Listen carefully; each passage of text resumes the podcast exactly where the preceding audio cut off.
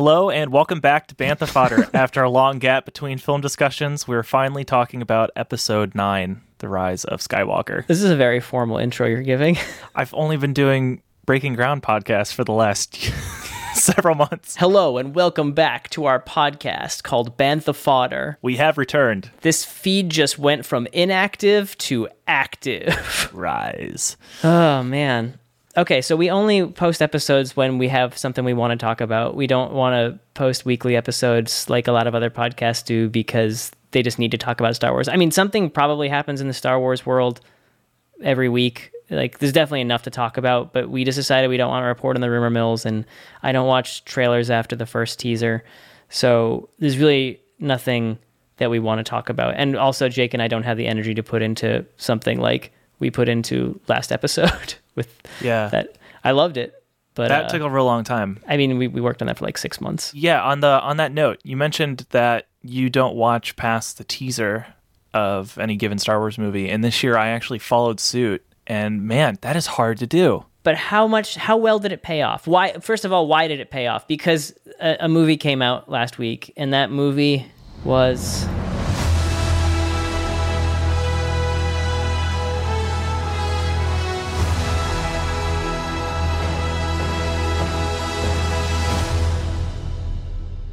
The Rise of Skywalker, Star Wars Episode nine, The Rise of Skywalker. Or uh, Rise of the Skywalker, as a lot of people in my local bar refer to it when talking misogynistically about various characters. Oh, I'd like to hear more about that later on. Oh, we tweeted, um, I tweeted about it on the Bantha Fodder account a couple weeks okay, ago. Okay, good. I'm glad you're putting that out there for both of us. um, okay, so in our last, oh, not in our last episode, in the two episodes ago when we dissected the first teaser for Rise of Skywalker, we said, is it going to be T R O S, The Rise of Skywalker, or R O S, Rise of Skywalker? And you pointed out because Empire Strikes Back is The Empire Strikes Back, not Empire Strikes Back, but everybody calls it E S B. So we, I feel like there's no uniformity to this, and I wish there was. But The Phantom Menace, I think I pointed out, usually does start with the T. T P M. So I think it should be T S B. T E S B is what I'm going to use from now on. I'm fine with that. I prefer T R O S for the most recent movie. I like that more than Ross.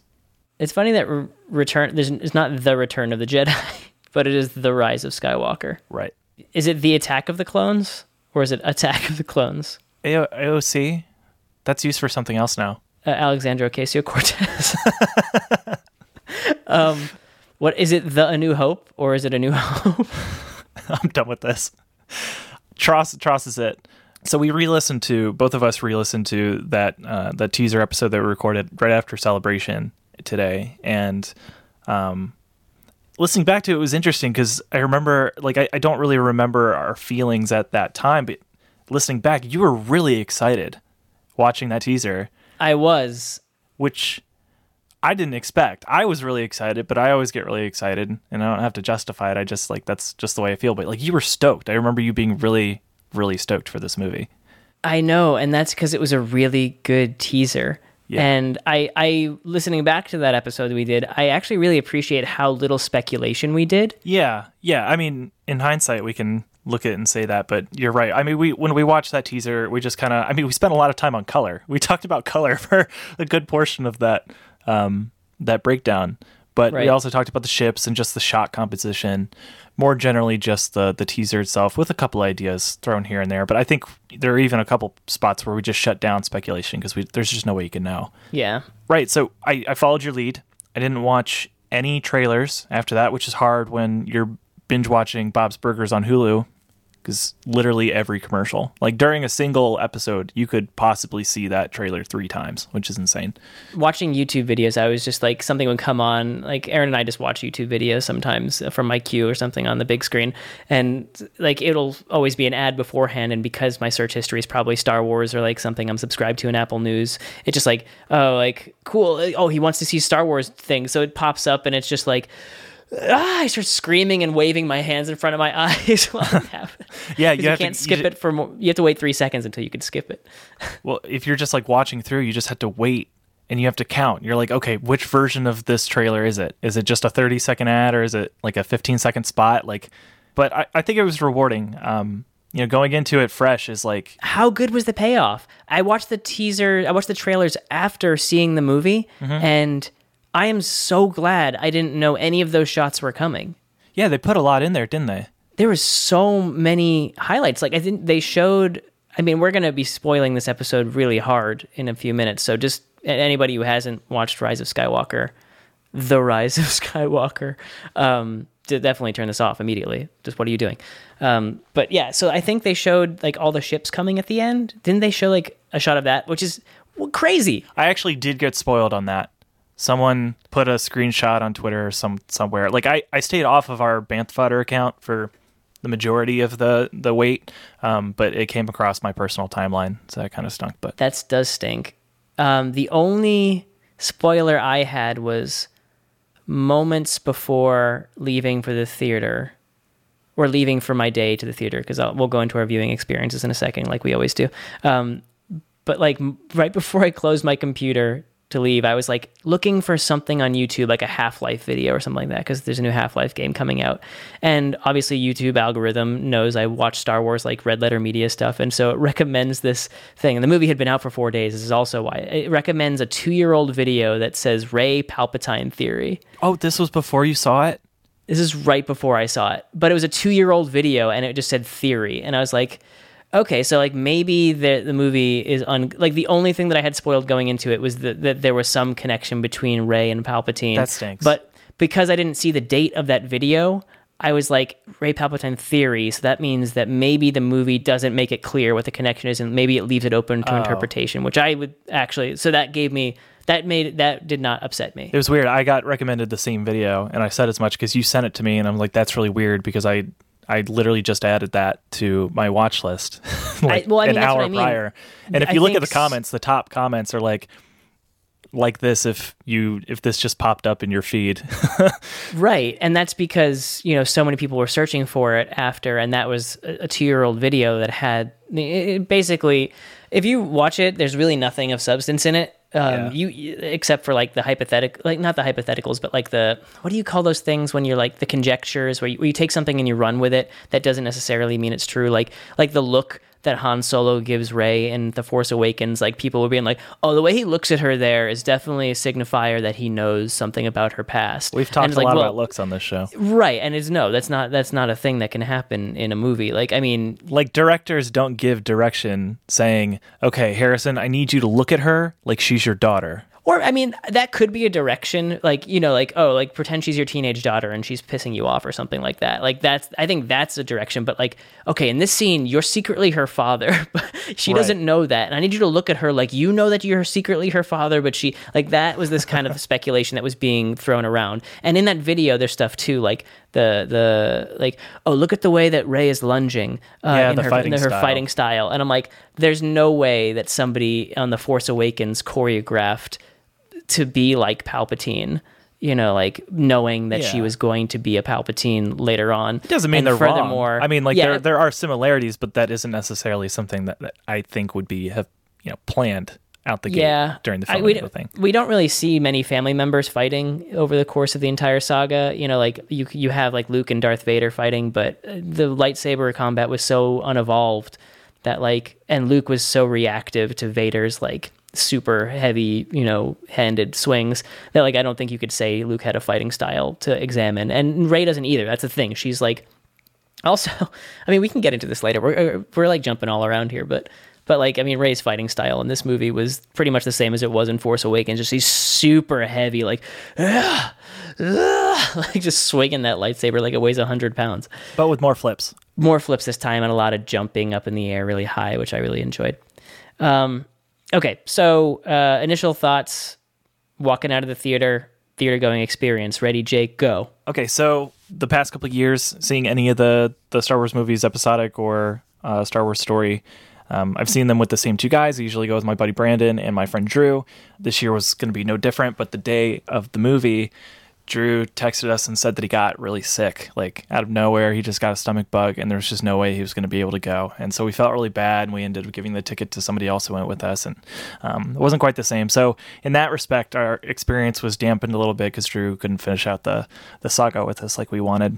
But um, we went to, you know, a, a nice theater. Uh, it's an X D screen, which I've mentioned in the past. Is just a It's the biggest screen you can get in my area that is an IMAX, and uh, they had nice recliner seats. So I was comfortable and saw the movie. What time did you see it at? You saw it at midnight? No, we saw like a, it was the, probably the second showing of the evening. So it was like ten something.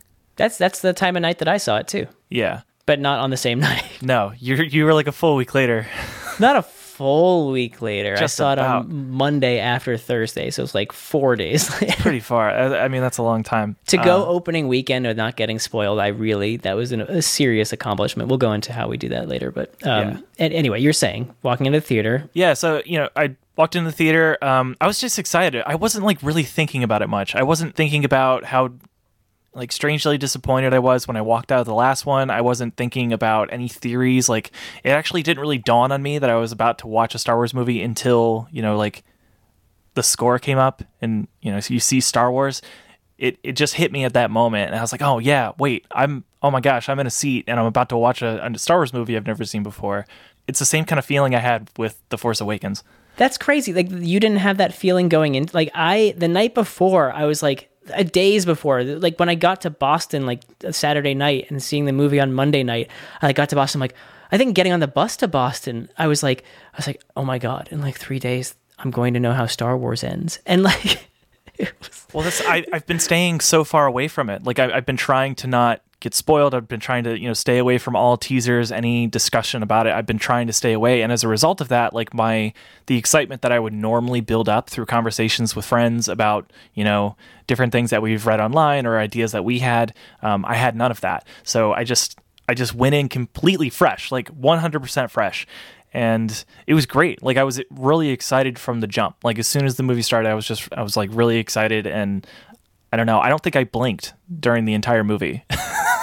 When I left that theater, like my eyes were like burning because I was just like staring at the screen so hard. But yeah, when I when I left the theater, I felt really good. And it was like a weird mixture of things. It wasn't just because I liked the movie. It was because when I left the theater for The Rise of Skywalker, I felt better than I did when I left the theater for The Last Jedi. And this is in no way going to be a Last Jedi trash cast. Like it's not going to happen here. I'm not diving into any of that. But, you know, that feeling when I left that movie, like feeling like, I don't know if that was like a Star Wars movie that I liked. When I left this one, I felt really good again. Well, that's nice. I'm glad to hear that. Yeah. Like I, I was surprised at that. And I kind of had to like, I, didn't, I don't think I said a word until I got to the car. Like I was just, I was lagging behind my two friends who were walking to the car, and I was just like six or seven feet behind, just like thinking.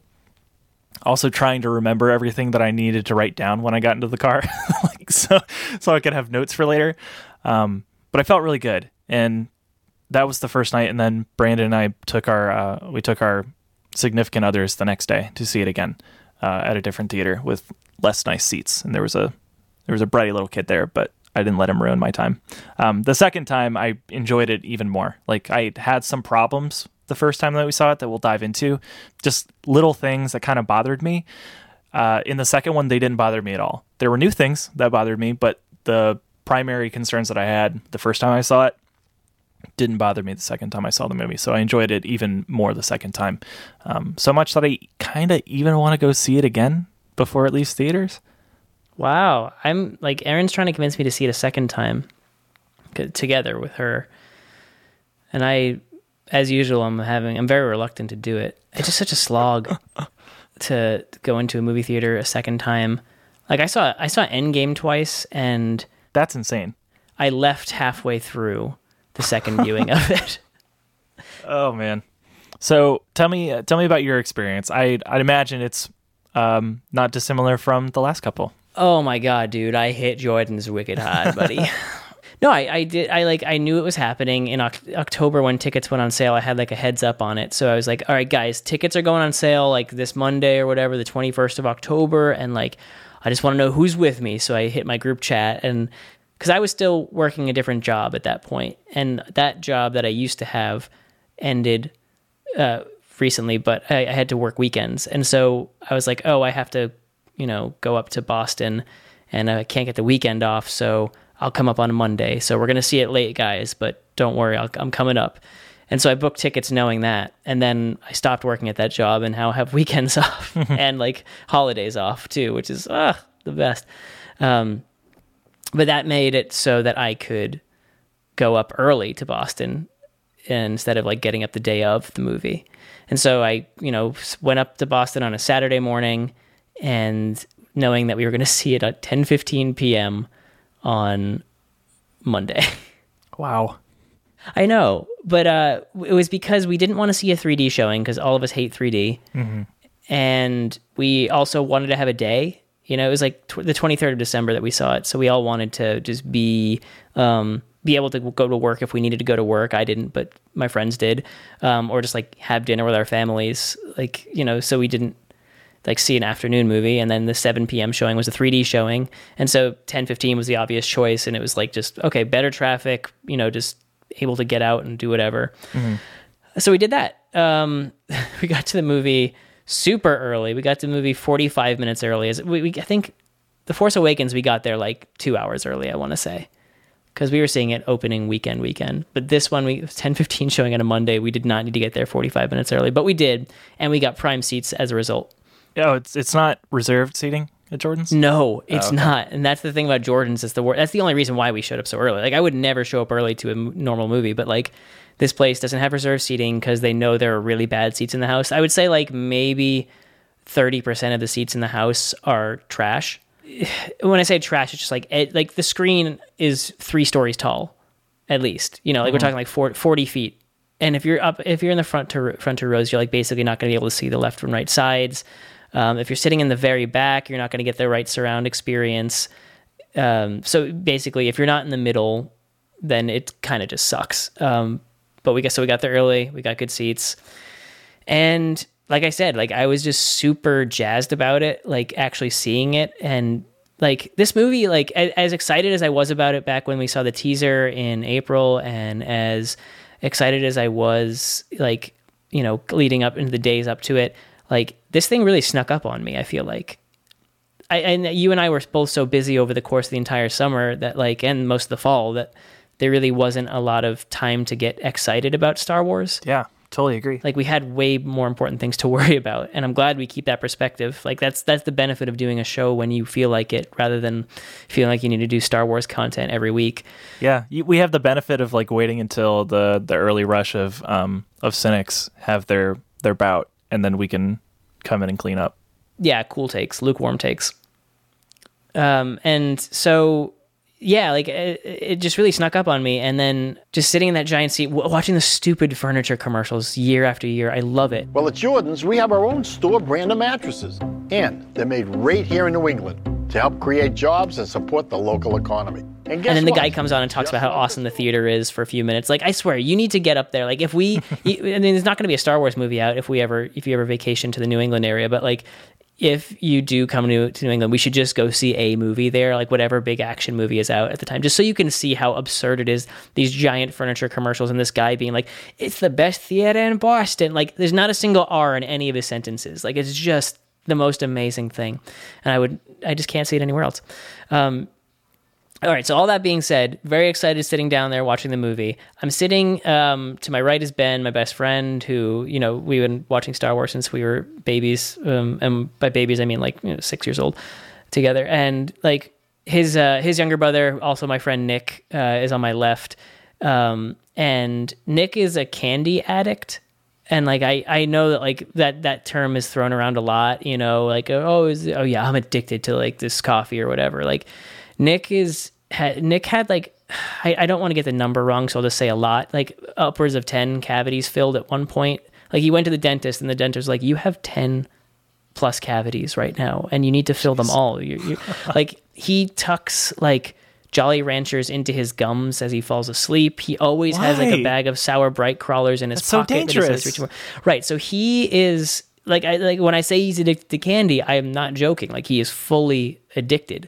And so he came into the theater with like a pack of king-size Twizzlers, not like the like the box or the small package you get at the concession. He like got like the C V S brand, like, well, not C V S brand, but like the C V S package that's like, you know, a foot-long Twizzler. Oh, I'm familiar.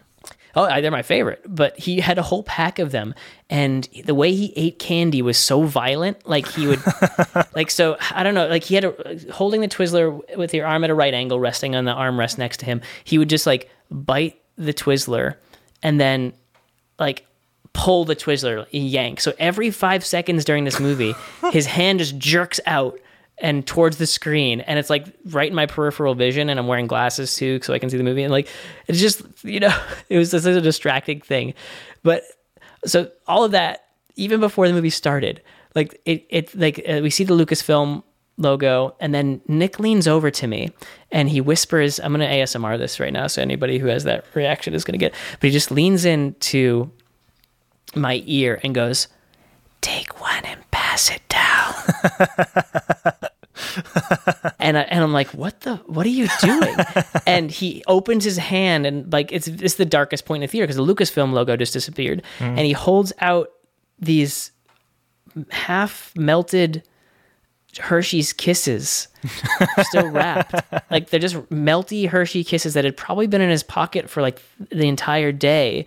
And he's interrupting the beginning of the movie. And I take them in my hand and I grab one and I just lean over, lean over to Ben. And I'm like, I tap him on the shoulder and I go, take one and pass it down. And at, in the middle of say, me saying, pass it, it goes, da, da, da, da, and like the Star Wars. And I missed the long time ago in a galaxy far, far away. And I missed when the logo hits. And I was like, God damn it. This candy distracted me. I mean, he's yeah. seen a Star Wars movie before. He knows he just, it's he didn't terrible care. Timing. Like, this is not, nothing was, nothing was sacred in this theater for anybody. Oh, but like, but it was really, really funny that I missed the opening, and I distracted Ben as a result, and the candy wasn't even good. It was just really melty Hershey's Kisses. Gross. Just so not worth it. And like the crawl is rolling and I'm like trying to get back into it while unwrapping this melty candy, and I'm just like, oh, God, just come on, like just oh. It's like getting all over my fingers, and I'm like trying to be like, all right, Emperor Palpatine, what the f-? Okay, like what the ah and I'm counting on the fact that the scroll is able to be read for long after it's past like your focal point. Like it's just it's disappearing, and I'm still trying to read it while opening. It was just a nightmare experience, and it was really funny, and I was just laughing to myself the whole time because, it, you know, I've been waiting, you know, mm-hmm. long term, you know, I've been waiting like six years for this moment, but like short term, you know, all weekend, distracted by Hershey's Kisses. Oh boy. Okay, and then reactions leaving the theater. Um, I'll start. Uh, I was glad it was over. That was how I felt.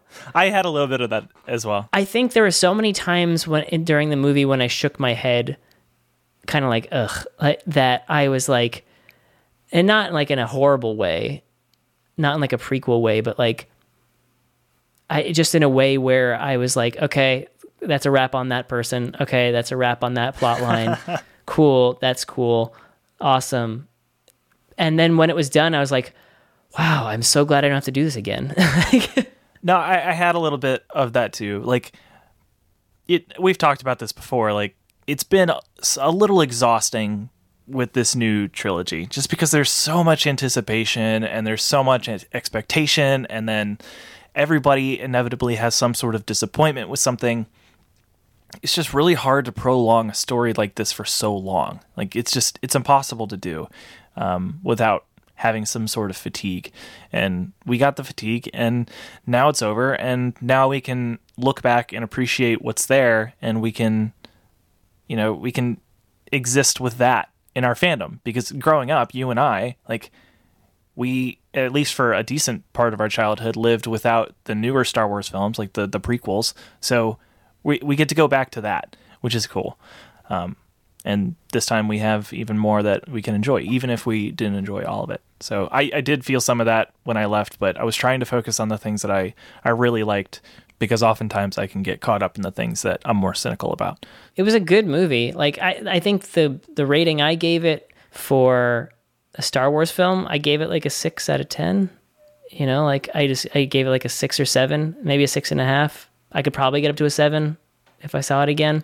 I haven't rated it yet. I logged it both times I saw it on Letterboxd, but I didn't give it a rating either time. I've just been kind of wanting to stay with it. I, I'm leaning towards, I don't know. I'm leaning towards pretty high. Like I, I don't, I don't really like ranking these things. I don't think there's a lot of worth to it because everybody's is different, and that's fine. If you but, rank it high though, like what, what are we talking here? I, I mean, I'm thinking like I, I usually go out of five because that's how Letterboxd.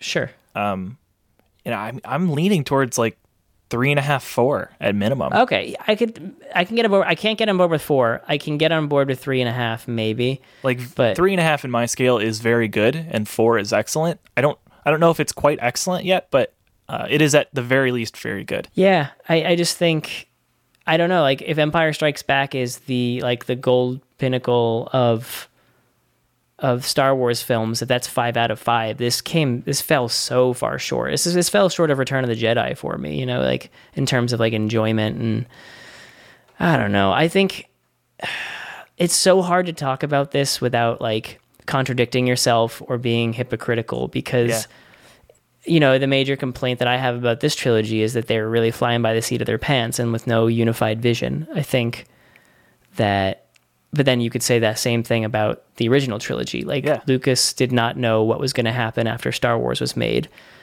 Like Force Awakens people had the benefit of knowing that they had more stuff coming. They had two more films at least to do after this, with these stories and this character. Like George is just making this story, and like he's like, I don't know, like I'll, maybe maybe we'll make a sequel if it's successful or something like that. And he got to. But I do think by the time he got to Empire Strikes Back, you know, like they were trying to line up chess pieces, and I don't know, because like you know the whole thing with Return of the Jedi and Leia, you know, like mm-hmm. how there was supposed to be another Jedi that wasn't Leia. Mm-hmm. Like anybody who says like, oh, this this thing wasn't planned, like, well, clearly during Return of the Jedi, when they were getting ready for that, they decided not to they decided that Leia would be the other Jedi, not not the well, I forget what the person's name was, um some other female Jedi though, um that they were just going to introduce in Return of the Jedi. Like, so clearly they were calling audibles very late into production, not late into production but like um in pre-production. They were they're making changes, much like they were probably doing for this trilogy. But it just, there's so many missed opportunities, I felt like. And I know that I can say that with hindsight, but I do think there's some stuff to go over, you know, like as far as what should have happened. I mean, surely, you know, with with Disney buying Star Wars, there was enough lead time um, to come up with a more unified plan for a series. And I'm sure at some point in the future, we're going to hear plenty about exactly what that whole process was like in um, the conception of bringing back Star Wars and in the making of each of the three movies in this new trilogy. But um, yeah, you're right. I don't think anybody can deny that there is a there is a thematic disconnect between these films. And personally, I felt that the bookends of the trilogy felt more thematically in tune than the middle one, but you know, there's a lot of reasons for that. Mostly that, you know, it had a different writer, primary writer and director. So it doesn't make The Last Jedi like a terrible movie or um, completely out of step with the trilogy. But there are there were moment there are plenty of moments throughout this trilogy that could have been um, shored up and paced out better and and connected in a more cohesive way that maybe would have created a better payoff in the end. That said, um, considering the departure that The Last Jedi was, and then bringing uh, the first director back to kind of square those the two the two previous movies together and tie it all up, not just this series but the saga.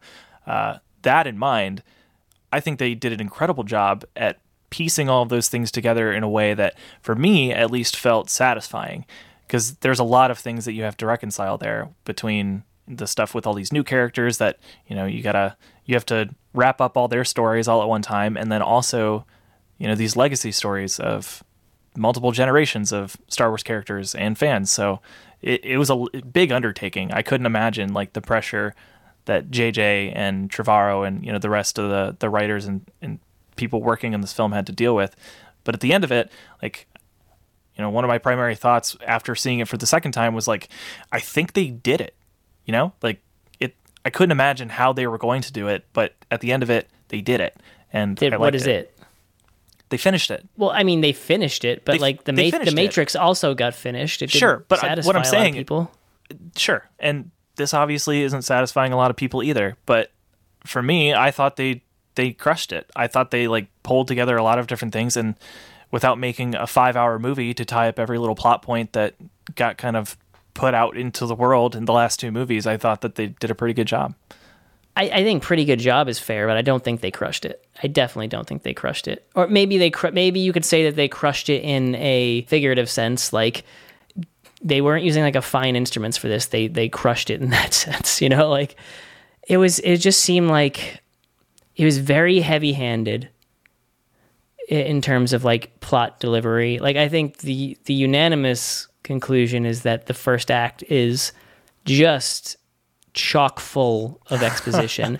It was, I could yeah. not believe the exposition dump. Like, We like we got to speak about the movie in terms of the movie, like what actually we saw. But like, yeah, like I mean, you have a scroll, the crawl. What do I call it? The scroll. I guess it's scrolling. But you have the crawl at the beginning that tells you exactly what you need to know, and then you cut to Kylo Ren in the forest just mowing down dudes, and that's Mustafar. Did do you pick up on that? Uh, no, I learned that later. Yeah, I, I did not pick up on it at the time because I wasn't. There's trees. Yeah, like the burning forest of Mustafar, which makes sense because like Vader had one and Palpatine had one of those wayfinders. Um, but yeah, so just cut to him on Mustafar mowing down people and then montage in him. I'm like, wait, we're doing a montage at the beginning of this movie? Like, I guess that's fine. Like, and then he gets to uh, Exegol, the Emperor's planet, goes down and then gets a huge plot dump. Uh, Which I, I was calling it a retcon because I didn't know how, like, what a nicer word for it is. Because, like, retcon you think is more being, like, clumsy on a sitcom or something like that. Like, being like, oh, yeah, well, like, oh, oh, well, it turns out he actually has a cousin or a twin, like, soap opera style. Like, oh, he actually has a twin brother. Like, that that's a really heavy-handed retcon. And I think this was, like, pretty, like, light in terms of that. But, like, the whole, like, pile of Snoke's awesome. Jar of Snokes, jar of pickled Snokes. Yeah, pickled Snokes. I, I, that was, that was, what's Palpatine's line? He's like, I killed Snoke. He's like, bitch, I made Snoke. Every voice you've heard in your head. And that, I like that bit because every voice that he heard in his head, and then they like, they switched the voices to, you know, Vader and, and Snoke. It was, was Palpatine, cool. Snoke, and Vader. Did Vader talk to him? It's, that was implied definitely in The Force Awakens if that uh, didn't actually happen. I'm, I could be forgetting if it did, but... Well, he was talking to the helmet a lot, so maybe right. that was it. Yeah, just, just very heavy plot dump and, like, kind of explaining, like, ev- like just explaining everything about, like, oh, I, the Force is unnatural and, like, but the dark side of the Force leads to unnatural things. And it was so much in the first two minutes of the movie that you're just like, they're world building, but they're world building in the weirdest way where you like, they're cramming it all into two minutes and like leaving no mystery. Like, yeah, but I mean, what, what do you got to do? Rey. Like this is the, I've had, the, I had, did have this conversation after I saw it for the first time. It's like someone made the argument that this should have been like a, a quadrilogy rather than a trilogy. And I said, well, first of all, the fandom would never allow yeah. that. like yeah. it, no, you can't. It's a, it's a trilogy of trilogies. That's it. But that in mind, you have that time constraint. And so if you have these uh, if you have these planned payoffs at the end, you have to at least give um, some context to that. And mm-hmm. on, like with as much as going on in this movie, it, with as many characters as there are to follow, like that's just how they had to do it. And I don't I don't know of a way that you could have set any of that up in a in a way that would make, you know, clear sense to everybody watching that movie. Um, like this is something that I want to talk about in uh, a future podcast, but like you can't You can't put everything in there, but you can't put nothing in there. So you've got to toe that line, and sometimes it's just expositional script. And I don't know. For me, the pacing of the first, the entire first third was the problem. When I saw it the first time, like it was, it was breakneck. It was fast. It just, it wouldn't relent. It was just like scene to scene to scene. There were so many wipes in that first, thir- like first third of the movie. I was exhausted. How long was the movie? Was it two and a half? I don't think it was even that. It felt like like two, two and a quarter, maybe two hours and twenty-two minutes. I would have gone for three on this one. Like I don't, I don't know. Like I maybe it's the end game in me. Like maybe the highest grossing movies of all time being three-hour films is what's making me say this. But like I would be okay with a three-hour Star Wars movie. It's fine. Um, like you really, if you really feel like you're cramming stuff in at the beginning and like you don't have time to take it slow and reveal things about this. That, that's what I mean is like. The the other idea that I, I was, it, like, I don't think it needs to be a quadrilogy. I just think the second act needed to be different. And I'd, I'd love to talk to you about how different it can be, but I think we should stick to this movie right now for the second. Yeah. But yeah, I mean, it just, it was exposition dumps and and other uh, other ones of those, like, light-handed retcons, like Rose just whisked away. And there's yeah. an, I read an article today that it was more of a technical issue because they tied Rose to Leia, and then Leia couldn't be in the movie. So, you know, therefore Kelly Marie Tran's scenes all got cut, which, yeah. you know, in our teaser analysis, I was like, that's kind of, that kind of sucks that like you could, you already picked up on the fact that they were getting rid of Rose.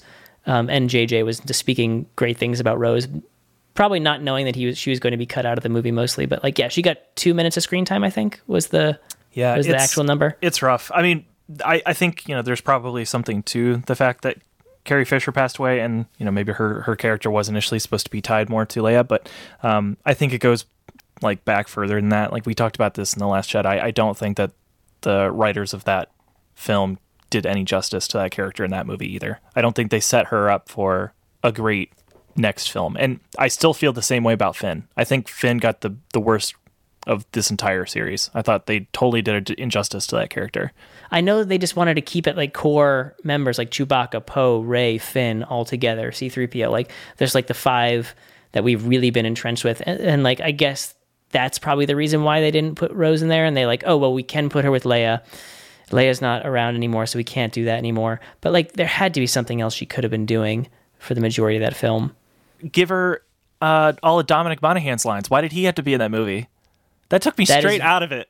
Very true. He won. He said he, he got winning a bet with J J. That's stupid. That's, put him in the background. Put him in a mask. Like right. He doesn't. He's he's a very well known actor at this point. He does not have to have like you know that could have been that could have been Rose. That's what I mean about like light-handed retcons. Like it's just like we spent this entire movie with this person not just being a supporting character. Like Rose was like close to a main character. Like her conflict was like her sister dying in the opening scenes of Last Jedi, and you know like her her reckoning with that, and like with what it means to be in the Resistance, and like you know what learning what to fight for, and like it was she was a major she was like not the backbone of the movie, but like a, a huge focus point. And you don't normally see characters like that in the second act just drift away for the third. But again, like I I, I still feel disappointed about Finn. Um, like there's uh, we could go into that like super far, but I just don't think I don't know like I I don't. I don't understand why they didn't give him give him more. Like they kept they like in this last one they kind of alluded to the fact that he's force sensitive, but I don't know, give him something with that. He was just like the guy there to hold the lightsaber when Rey wasn't around. And also like anytime they give him some sort of uh, give us some kind of inclination of him building a, a bond with somebody, they go and they make him build a, a very similar bond of just as deep bond with somebody else like Rey, Rose, uh Janna. Is that the, the the new character's name? Like how many of those relationships do you want where it's like does he or does he not have feelings for this person, or like does he feel really tied to this person in in some sort of deeper way? It, there doesn't even have to be a payoff. I'm not looking for like a ship here. I'm just I, I felt a little frustrated with the fact that it just seemed like he was like sort of a flirt throughout this entire thing, and he just well he just wasn't a very you know I, I like I, I want to say that he is one-dimensional, but I know that's not true. Like he had a change of heart. He's a turncoat. You, you could tell like they even with with that other character, what, what was her name, um Janna, like they, they they used her almost as a prop to explain why he defected, why he was able to defect. And also that force sensitivity, like according to J J, that's what he was trying to tell Rey, you know, like Rey, I never told you I'm force sensitive. Like that's what he wanted to yell in his dying moments. And that's what he couldn't say in front of Poe. But Poe is also, um, as we've read in the comics, he's like semi force sensitive. Like he grew up with that force tree in his backyard. So he was like exposed to a, like a, a, a place for the force, you know, and that's why he's supposedly such a great pilot. I still question that. Like that's the thing that he wanted to tell her, because like, okay, if you are both, you know, about to die in a sand well, pit. J J said it, you know. I know, really... I know he did, but like, you know, that that is something that he said after the movie. It's not something that was in the film. So, you know, if you put yourself in that situation, put yourself in in like Rey's situation, if you're about to die in a pit of quicksand or whatever those those rocks were, and someone says, "There's something I want to tell you. I'm force sensitive," and then you die, it's like your last thought is like, "Okay, is that going to help us here?"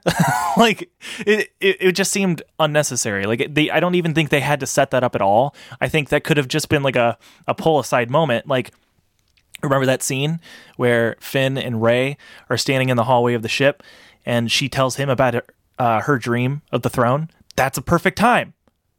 Like, you didn't have to set it up. You could have just had it happen right there. It also didn't need to be a joke. Like, like he definitely could have just said it then. I, st- I th- still think it would have been, like, more awkward timing to reveal something like that. Because it's like, okay, this yeah. is a really important thing that I want to tell you because I feel close to you. But that's the last thing you're going to say? Well, I, I don't want to pretend the humor is lost on me. Because, like, I, the joke is that it's supposed to be, I, I love you. It's like Seinfeld, you know? Like, I've always loved you, United Airlines. You know, like, that was the final episode of Seinfeld. And um, that's what this is supposed to be, a, like, a spoof on. It's like, oh, I never told you I loved you. And that's why they're like, he can't say it around uh, around Poe because he doesn't want to weird Poe out. Like, th- clearly, like, that's what the joke is. But why J J decided it had to be something else, like, I just don't. I don't know. It was it was just stupid. It could have been excluded from the whole movie, and I would never, and nobody would have missed it. Like right. You could have just, you know, left it kind of up to the way we think Han Solo kind of uh, has, like, you know, we know he doesn't believe in the Force, but he says, "May the Force be with you," and he has a heart of gold. So, like, we know, and and he's very lucky, and we we all, I think you and I questioned in an episode of this previously about whether Han was, like, some Force sensitivity or something like that. Right. I think we, yeah, we've already, we've discussed this, and maybe our terminology the whole time has been wrong, but I always interpreted Force sensitive as someone who, you know, was in some way in touch with the Force, but not necessarily Force wielding in any way. Exactly. And that's, I think that's what Poe is. That's what Finn is now that we know. Maz. And then I think that's what Han, yeah, Maz, like that's, that's totally it. And I don't think that needed to be included in this movie. It was just like, it was a joke that now has been pushed to, like, weird fan theory, not weird fan theory confirmed, or like weird, like, side thing, like Dumbledore is gay, you know, like something that is true because the creator said it, but necessarily doesn't impact the story. Like it, it it's, I mean, we see more implications. Let's make this a Harry Potter podcast. We see more implications of Dumbledore being gay now through Fantastic Beasts, but through the original Harry Potter series. Right. Uh, yeah. Um, but yeah, it's like, it's just like, Yeah, it, it's it's one of the many things, like, uh, for example, I have this written down in my notes, Poe's backstory um, being filled in here, which is almost contradictory to his comics canon yeah. stuff. I meant to ask you about that just over texting because, you know, in the movie we find out that he's done some spice running, but how does that fit into the canon that we get through the Marvel? It doesn't, because, like, the, the canon, like, all we see is him as a child growing up. His parents were Alliance pilots, I want to say, um, or maybe not, I forget. It's been a long time since, like, two years since I read that comic. And um, somebody's screaming. If anybody's listening to this, somebody's screaming, like, here's this, here is this. Um, but yeah, like, just finding out that he was not always, like, very virtuous, and he wasn't just, like, I mean, I guess a pilot, somebody fighting for a rebellion has to start somewhere. And if it's not the academy, it's probably going to be smuggling. Mm-hmm. It's like, like Han, you know, Han is a smuggler, was a smuggler, became a smuggler. I don't really know. And it's, it's not uncommon for children in this Uh, universe to want to rebel from what their um, parents or legal guardians want them to do with their lives. Right.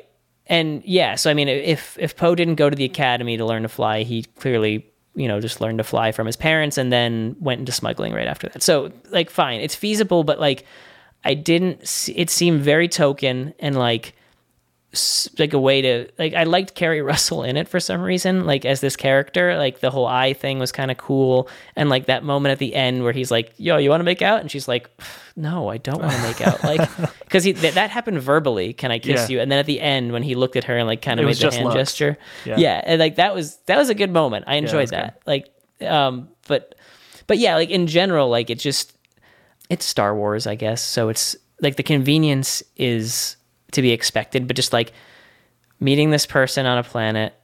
I mean, he was looking for Babu Frick on that planet, and he ran into whatever her name is, Carrie Russell. Her name was Zori Bliss. Okay, so, but he's not looking for her. He's looking for Babu Frick, right? Mm-hmm. To, and she finds him.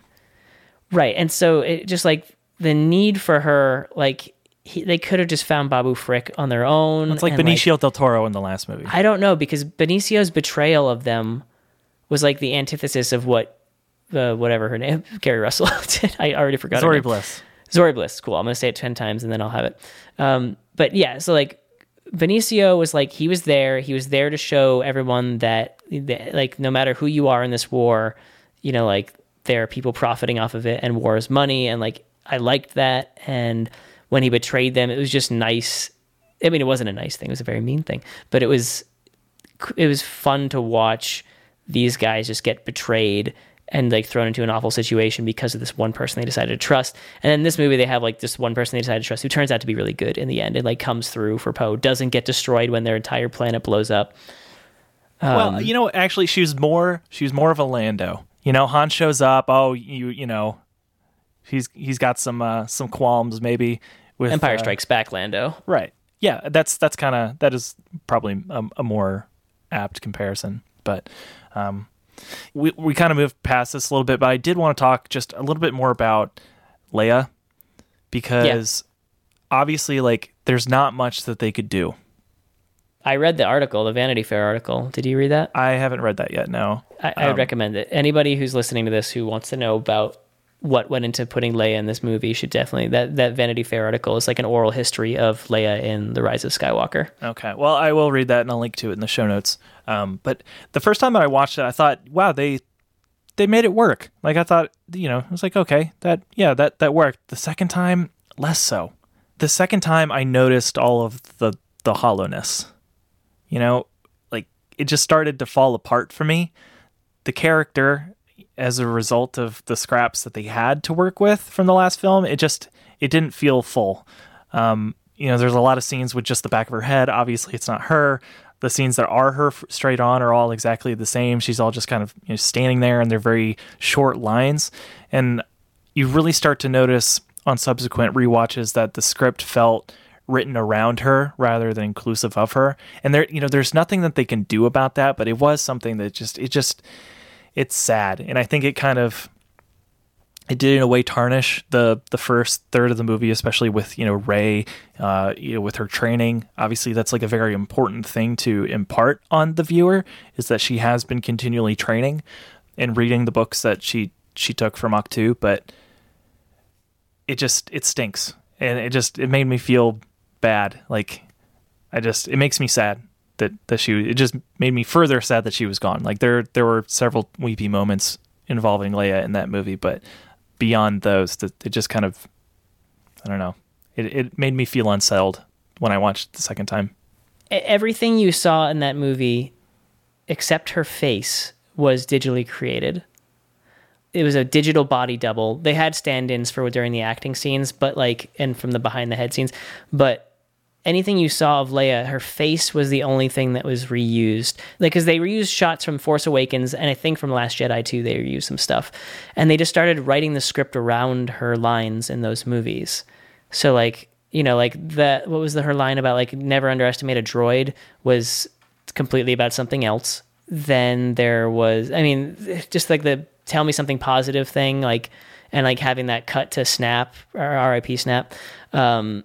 It, there was no subtlety to Leia being in this movie. Like, I think at like the end, like, I just felt like they were treating, I can't, again, like, this is a Star Wars movie, so I don't know what I'm expecting, but like, I felt like they were treating the audience like they were dumb babies, which maybe we are, but Maz Kanata having to like look at, but she, all of, but like looked at the camera and was just like, this is going to take all the strength she has left, like when she's getting ready to communicate with Ben.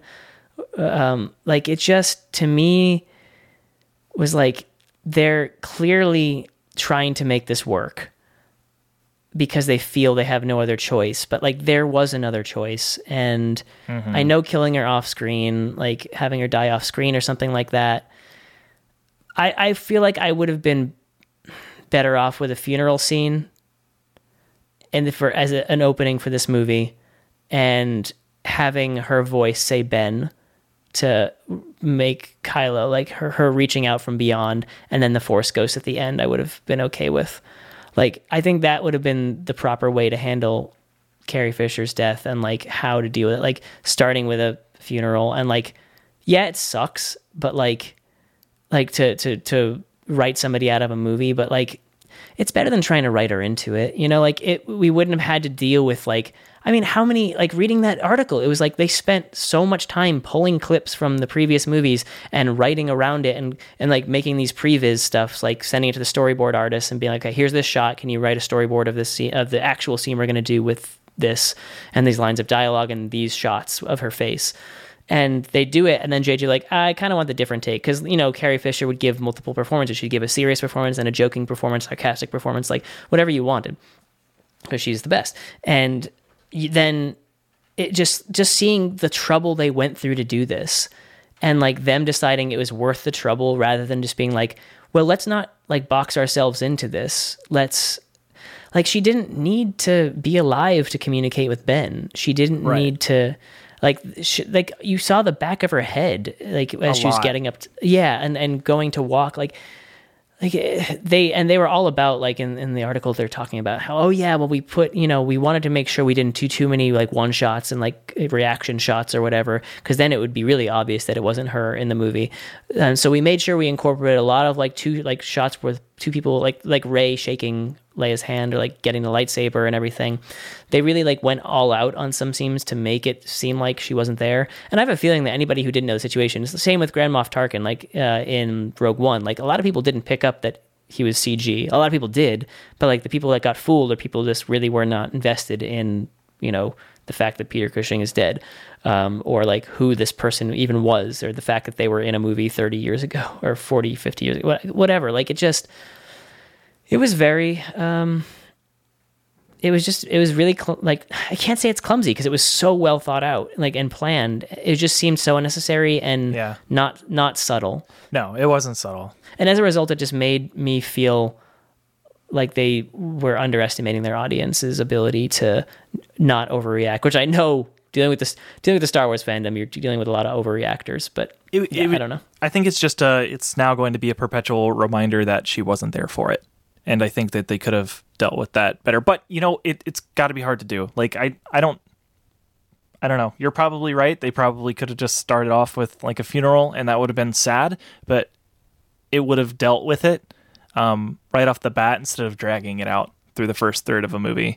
Um, yeah, that I don't know. That's all I really wanted to say on that. But uh, I thought okay. it was, I thought it was, it was worth mentioning because it did at first feel okay. But I think...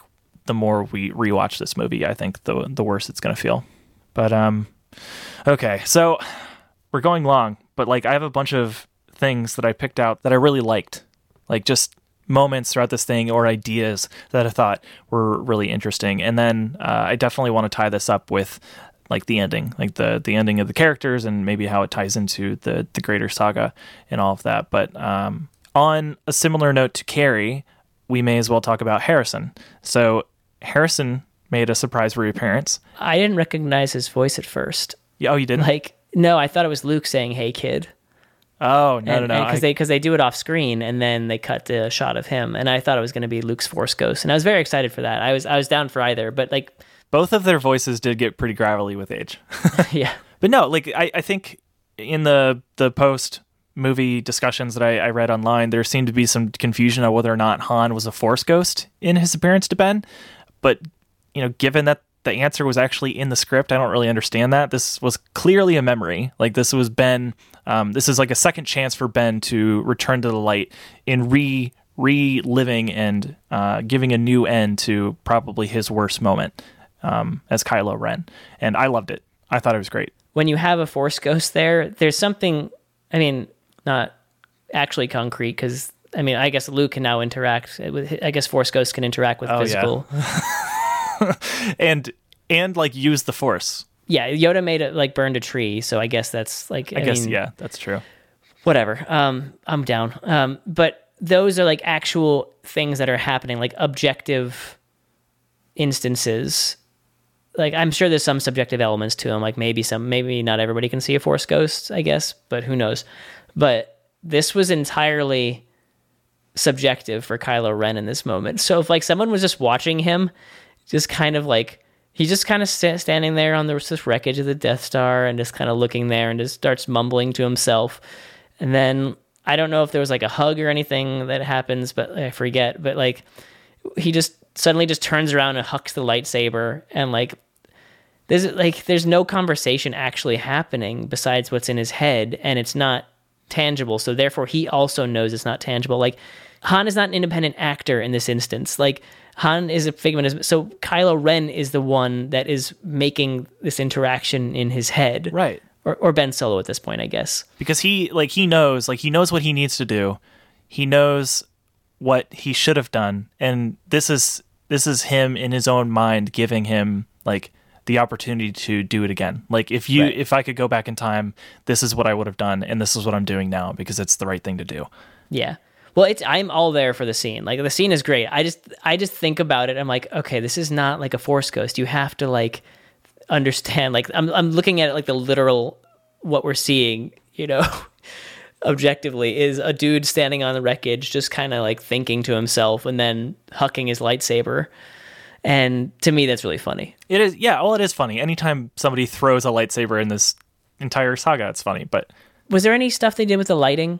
Um... in like because remember how the light changes very quickly before or suddenly when he he's about to kill Han in Force Awakens? Did they do anything like that? No, I think this? It stayed pretty bright. Yeah, I mean, the fact that it was bright outside though, and it was just the sim- like they're standing on like a lar- like a like a large piece of machinery that's high up in the air, you know, like having this moment, I thought it was really sweet. And like, you know, I definitely had that P T S D like trigger moment when he's like, I know what I have to do, but I don't know if I have the strength to do it. And I'm like, oh God, last time this happened, you stabbed him through the gut. Like, exactly. That's what I think should have made it perfectly clear to anybody who was confused about this scene. Right. Like, half of those lines you've heard before. Right. Uh, also, I had Ben and I um, talked about this too. Um, we had, I am, I initially, and I think I still am of this opinion, um, but I could be swayed. I, I think I could convince myself, or you can convince me. I think that dialogue would have been much more effective at the end had Kylo Ren said, I know, or had Ben Solo said, I know. Because the way that I love you, I know kind of plays out in the Star Wars saga is uh, Han is about to get frozen in carbonite, and Leia says, I love you, and he says, I know, like just being like, yeah, whatever, I know, like I'm the man. I love you. I know. And then it goes up in flames. Um... And then what was the I love you I know in Return of the Jedi? They're on the, they're when they're on Endor, and uh-huh. like Leia just got hit, and they have Han and Leia, like they're holding them up, and Leia has a hidden blaster. I love you. I know. And so the callback in this to me should have been like it should have just been all the all the dialogue that was already there, and then what, what like how does the I know happen? It just it came out of nowhere. There was no well, no I don't think so. Like the I know is. The, the reason I know is great is because it's resp- even though somebody says something, it's him responding to something that did need to be said. Like he knows, he knows that Ben, you know, has been struggling and that he's had a hard time, and like he knows how he feels. So for Ben to to say that, like he knows, he's just saying, I know, like I understand, like you don't you don't have to explain it to me. And I think that's why you think it'd be better if. If Ben said it? Yes, and the reason why I think that is because I think that I know is given its power from the statement that comes beforehand. I think when you say, I love you, I know, it's because this person has just bared their soul and, and, and, and you know, like said something so massive and heavy and important, and you're just blowing it off. And that's why it's funny and it's heartwarming, and it's it's just everything that Han Solo and Leia's relationship is in Empire Strikes Back and Return of the Jedi. And in this, you have, you know, you're basically based on. I do want to talk about this. So it was a good time to like shoehorn this in, but like you know, the, the physical mannerisms of Kylo Ren to Ben Solo, they're very different. Like you can see it's a different person. His facial expressions, the way he moves, the way he shoots, the way he smiles, the way he shrugs, and like everything is Han from the moment he changes back to Ben. And a great way to signify that, or to really like maybe unlock the door and reveal that to the audience in a better way, um, is to me is for Han to say, I love you. And like a pause, like a beat, you know, like a t- two or three second beat, maybe like five seconds. And just being like, and, Ky- and Ben saying, I know, you know, like in the same way that his father did, in the same way that his mother did, instead of just Han, you know, chiming in with the, cause there's no, I love you that comes before Han's I know. He says, he says, and he says something like, hey dad. Um, and then I know. Yeah. That's why I like it. Like, well, no, no. Like I, I agree that it's sweet, but I think just imagine it if it happened the other way. And when I imagine it happening in the other way, I'm like, oh damn, that, that would feel so much more like the poetry of it would be so much better, that like, he is truly a solo Organa now. Like he is, he it would be him, and and it would also, like, if he had smiled while he said it, like, that would have been such a great tip-off to the audience that, like, what what happened. Because instead he just, like, takes a TIE fighter to Exegol, and... You don't think that'd be too on the nose? Like, I mean, he chucked the lightsaber, you get it. He, he chucked the lightsaber, that's very on the nose, but I think that... I, I don't think that needed to happen. First of all, it's a pretty badass lightsaber, and I like it a lot, but I know, I, I understand that he needed to lose it, but he could have easily had it knocked out of his hand. Or, like, he isn't it the Jedi that changes the color of the blade? Like, the Jedi determines it, so, like, what if he had just lit, lit up that crossguard uh, lightsaber and it had been, like, white or blue or, or green or something like that? Like, what if it had just been a different color? Um, I don't know if that's how lightsabers work, so, you know, it's not the crystals like it used to be anymore. It's, like, something about the Jedi has to turn it that way, like the Force.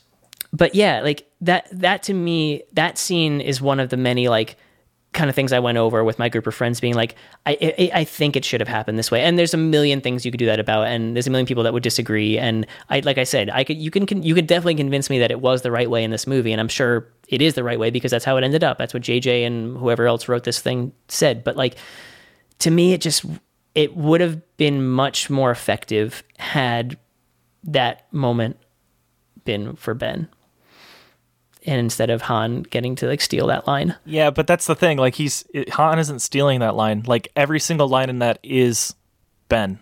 Like, right. This is a memory. This is. I guess this is how we started this part of the conversation, by saying, like, yes, everything that we're seeing is a product of Ben's mind, so therefore he says, I know. Like, so I guess he did. To me, this is more about his relationship with his dad. Like, he, you know, obviously regrets what he did in killing his yeah. father, and this is about him wanting to, you know, rehash that. And in his memory of his dad, like, I'm sure Han didn't just say, I know, that one time. I'm sure it's, like, part of his lexicon. It's, you know, how dads have, like, corny things that they can't help but say all the time, and you roll your eyes at it as a kid. It's probably, like, something that he remembers of his dad, and that's why that's why he says it. I mean, if we wanted, we've dug uh-huh. in really deep on what I had as a, like, one-line bullet point, but, like, that's how I see it. Like, this is just his memory of his father. Just imagine it, though. Just imagine the, like, how, like, imagine this shot in your head. Like, it's them talking or doing the back and forth, the one-shots or whatever, and then it's like, son, I love you. And then cut to a wide shot. It's just him standing there, this, like, empty space in front of him, but it's like a, you know, Wes Anderson, not not that angle, but, like, maybe a lower down angle or something like that, just him standing there alone, and then the wide shot, so very clear there's nobody else there, and then clo- back to the close-up of Kylo Ren's face, and him being like, the slightest smile comes over his face, and he says, I know. And then he just turns around and hucks the lightsaber or whatever. Did he do that before the conversation or after? I forget. Right at the end, because then he turns around and he's gone. Yeah, well, I think he could either huck the lightsaber, take it or leave the lightsaber thing. I don't give a shit, whatever. Um, but, like, that's what I would that's what I would have done for that scene. And I think I would have gotten everybody in the feels, and I think everybody should agree with me. uh, well, can I gush about the archaeology in this movie, since we're talking about the Death Star? Uh, I guess, yeah. Okay. Well, I don't know what you mean. Well, we talked sure. about this in the in the teaser episode, where, like, I just I like I really love the idea of the submerged Death Star. Like, I'm a big fan of the that subgenre of, um, well, whether it's science fiction or just archaeology movies in general, where it's underwater. Yes. Basically anything James Cameron has ever done or touched. Um, so I felt like this movie was specifically made for me in that regard. There was just to- loads of there was just loads of archaeology throughout the entire movie. Sith temples, partially submerged Death Stars, uh, buried sabers in the Tatooine desert, um, a knife that, you know, works like the Goonies key. Uh, it it just it took all these scenes and, um, that give me so much excitement as a kid in movies like Indiana Jones or Alien, Prometheus, and it just upped the ante, like, because it's in Star Wars. I've always wanted more of that, and usually I have to go to, like, the books or the comic books to to get more of that kind of lore-y stuff, or the T V shows. You know, Mortis kind of gave me the same feels, um, but I love that. I just every bit of that, you know, treasure hunting aspect and, you know, decaying bits of Empire past. Ah, I just loved it. It was like when, um, like the, the first Star Destroyer on Jakku, that was so great to me. Like, that's, I want more of that. And they gave me that Death Star. They show that at the end when the Star Destroyer is going down over Jakku, they cut to that same exact shot with the X-Wing in the sand and the Star Destroyer in the background. Mm-hmm. I like that. I, I that's love that's a thing we saw. that that's that is the thing that we saw in the movie. But yeah, that that stuff really got me really well, um, and uh, I, I think that the if I had one qualm, it's that the Death Star could have been more underwater. I would have loved to see some underwater scenes with uh, some rebreathers. I thought that'd be really cool. No. What, like a Gungan sub going around there? Yeah. I, well, no, I just thought it'd be neat. And not that I thought that Rey would carry one around with her. So I, it makes more sense for her to climb because she knows how to climb those things. She's done that before. It it more it fit the character more. But personally, I would have loved to see more underwater Death Star action. That was a scene in the teaser too. Yeah, and I was excited. That's what got me excited about it. Right, but I'm so glad I didn't see that, because like then I would have known that Rey took, stole the skiff and went out there in the water. And, and instead, when she stole the skiff and went over the water, I was like, oh, Rey stole the skiff and went out in the water. That's really cool. But I didn't know that was about to happen. Like, it's yeah. just no one should watch anything past the first teaser. Yeah, they give away a lot. All right, what are you saying on a related note? Uh, yeah, on a related note. Okay, so one of my favorite parts of the archaeology was of this was the Sith Temple, but at large Exegol. What a great design. I think this might be my all-time favorite Star Wars location. Like, first of all, it looks really cool, but it really affected me in the theater. And I don't know if I've told you this personally. Maybe it's been a, in an episode of Podcasm at some point. But as a kid, when I was sick, I would have the most absolutely terrifying nightmares. And most of these involved me being violently and suddenly crushed to death. And what does that have to do with Exegol? Well, for years, I've been trying to explain the scene of those dreams to my friends and family, but I never had a reference that came remotely close so I could show it off and relate that to other people, but now I do. So those shots showing Kylo Ren and Rey walking underneath the floating monolith took me right back to one of those dreams. It was terrifying for me in the theater. Yes, that is, that definitely gave me great um unrest when that whenever they would walk underneath that thing. Oh, it's brilliant. It's brilliant design. Like, you can make things dark and scary by making them dark and scary. But to make them really terrifying, there has to be more to it. And to make it so it's this gigantic floating stone citadel. Very Geiger, don't you think? Like, or like, yeah. Well, you know, yeah, in a way. It's more Ridley Scott, I guess. More Ridley Scott for sure. Yeah, Geiger would have made it a lot more like Uh, you know, there'd be a lot of a lot Phallic. More curves. Yeah. um, but, yeah, but yeah, no, you're it, right. It was like very Blade Runner in the in the monolithic sense, and very like Alien and the like the weird ship kind of just existing in this open space. Yeah, and the lightning just kind of like, you know, darting around. Like the the monolith itself is almost like a a, a thundercloud, and it's it just sends lightning everywhere. It was awesome. Yeah. Great design. Whoever designed that, I kudos to them. I cannot wait to get to that art book. It it was so good. Like, yeah, th- there's a lot of great stuff in there. Um, but I, I have a question, I guess, re- semi-related to the Emperor, and, and that's, that Emperor that we see at the beginning and throughout the course of the whole movie, is that the Emperor that fell down in the Death Star? Or is, like, he's lived and died many times or something like that, is something he says, something similar. Yeah. Is that person that we're seeing suspended and hooked up to all those tubes and being kept alive that way, is that just like a Darth Sidious that's existed for a thousand years in that tomb? And is he sending clones of himself out? Or like, um, is that the same thing that just, because I'm confused. I don't think that there's anything clear on that. I mean, I, in my headcanon, it's, it's the one that fell. Like, it's not, I don't think it's unlikely that he would have fallen and been able to escape somehow. But, um, you know, this is, this is where I, we have, we've avoided talking about this for the entire thing, but like the lore introduced in this movie is like, it's game changing to say the least. Oh, there's so say. much. There's so much. Yeah. And like, is he every Sith that gets, and that gets sucked into him, like this, this body, and it was Sheev Palpatine from the prequel trilogy that was walking around. Was he like a clone that got put out there? And like, because he's cloning Snoke's, he's making Snoke's, right? Like, you know, it shows willy-nilly. We know that the technology is there. The question is whether or not he was using it on himself, and as a subsequent question of that, whether or not cloning somebody uh allows them to inherit their Force powers. Because if there's if there's clones of the Emperor, do all of those clones have equal power in the Force? I don't think so. That's what makes me think that that isn't the case here, but it's it's worth considering. Yeah, I mean, I think you're right. The headcanon, I think the, the true canon that will be revealed is that that's the one that fell off of Endor. But then it begs the question, how did he get away? Which I'm sure we'll get a great comic or a great yeah, novel about that's, that. Oh, I can't wait for that. That's That was the first thing that I thought. Like, it, it, it, I do like how that frames Snoke. Like, remember how we were saying that, like, in our debates over the past two movies about who Snoke is and what he is, you know, like, I was like, I think that Snoke is just some gaudy dude who just, like, seduced the First Order, who happened to be fluent in the dark side. Like, you know, that's fine. Like, that, and that's all I thought he was. And then he got axed in The Last Jedi, and, you know, it turns out I was right. You know, like, he was just some overconfident dark side user. And then this one, it gets revealed that he was made by the Emperor, and the Emperor has always been pulling the strings. So just like it, it just feels better. No, it does. All of this stuff. And I think we, we talked about this in the teaser analysis too, but like, I think it just rounds out the saga completely by doing it this way and making it about him. And I was reading uh, something that Trevorrow said. Um, he said it wasn't till later, and when J J got involved again, that he decided the Emperor was going to be a part of it. Right, I did read. I did read that as well. It, like, we're talking about lore. I, I think that um, just like the Force dyad being introduced. That was my next and, bullet point. Yeah, like, very interesting concept, new concept. They they introduce it as something that um, had had previous lore. Like, um, I, I was doing some reading on this today, and I think they might have mentioned this in the movie, that there was a prophecy that said that there would be a dyad, dyad in the Force, which hadn't been seen in, you know, a very long time.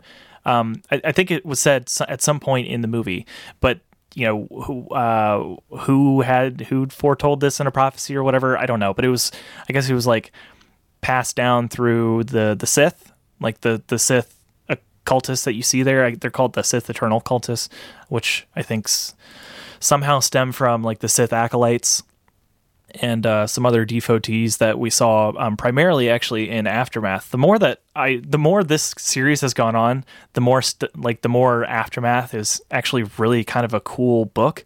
Like, you know, problems with the writing aside, like the story is cool, and the characters that it introduces you to, I think, help you understand the Sith better outside of the context of the Sith that we know, like through, you know, when we know the Sith, we, we think of the Sith Lords that are in the movies, but it goes beyond that because there are followers of the Sith. They're just not They're the ones with Vader's lightsaber in Aftermath. Right. Exactly. And then also, uh, what was his name? Yoop something. He, he was like an advisor of Palpatine. He was in that, um, he was in that, uh, basically that boardroom where all the old, uh, Empire folks are trying to figure out what to do now that the Emperor is gone, and they're st- still trying to keep up the facade that the Emperor is still alive. Um, he was like a, he's like a, basically the Sith historian. He's like an archivist of the Sith and, and father of the Sith.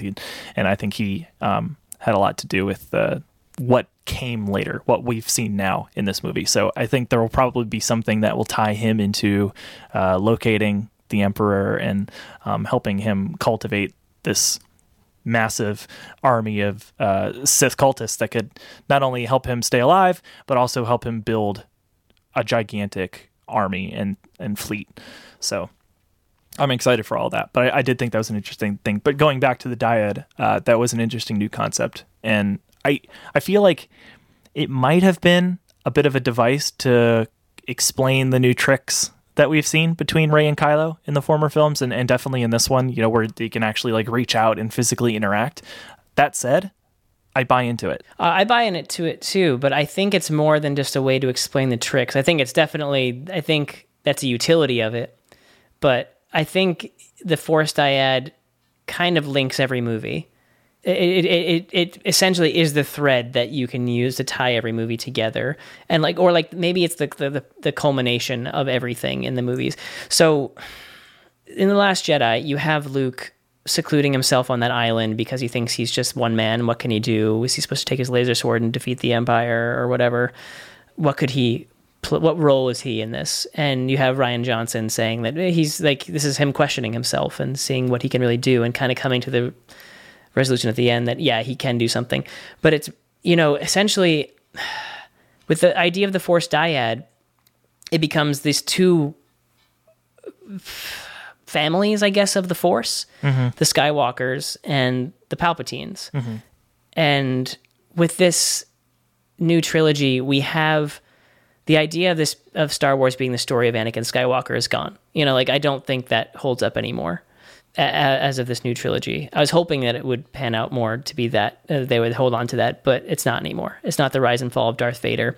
This is like just, it's this crazy millennia long struggle between the light side of the Force and the dark side of the Force. And I think I brought this up to you earlier today in a text convo, but like there's that theory that sort of became headcanon for most Star Wars fans about Palpatine causing, like Palpatine and Sidious creating Anakin Skywalker, you know, the virgin birth and everything like that. Uh, Shmi's like giving birth to Anakin without a father. And, you know, the writers of the story group um, recently debunked that theory. They said, no, that is not the case. You know, when it was put that, like, there was a very ambiguous positioning of that idea, and it wasn't real. It was just a, you know, fever dream, as it was in the, in the comic that it was positioned. And with the Force dyad, you kind of see the illustration of Anakin, like what Anakin was in response to. Like, you have this, you know, really evil side of the Force that exists and just kind of festering, and Anakin was sent to balance that. Like, he was created, like the Force created him out of necessity. And to me, that's like the Force dyad thing happening. Like, he is the other side. Like, the Skywalker family is like, bam, right there in, in, in response to the Palpatine family that is just wrecking everything. And, you know, Darth Vader, you know, has his whole thing. He fathers Luke and Leia, who are going to turn the tides even more. He thinks he tries to, he shows Luke the, that a person can turn from the dark side and come back and can vanquish evil. We think the Emperor is dead. Turns out the Emperor is not actually dead, but the Skywalkers live on. And turns out Palpatine's also lived on in a couple different ways. One, the Emperor didn't die. And two, Rey is a direct descendant of that evil.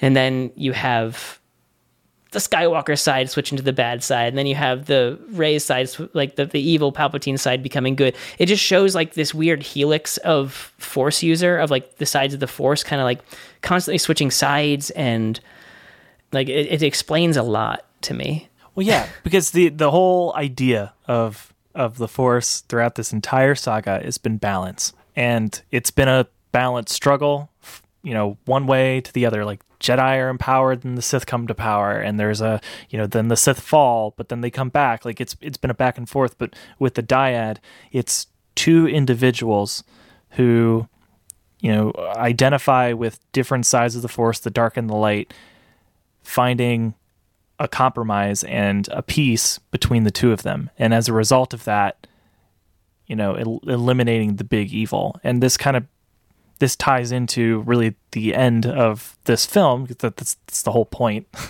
of the last movie of the saga, is to resolve the the primary struggle, which has been the balance in the Force.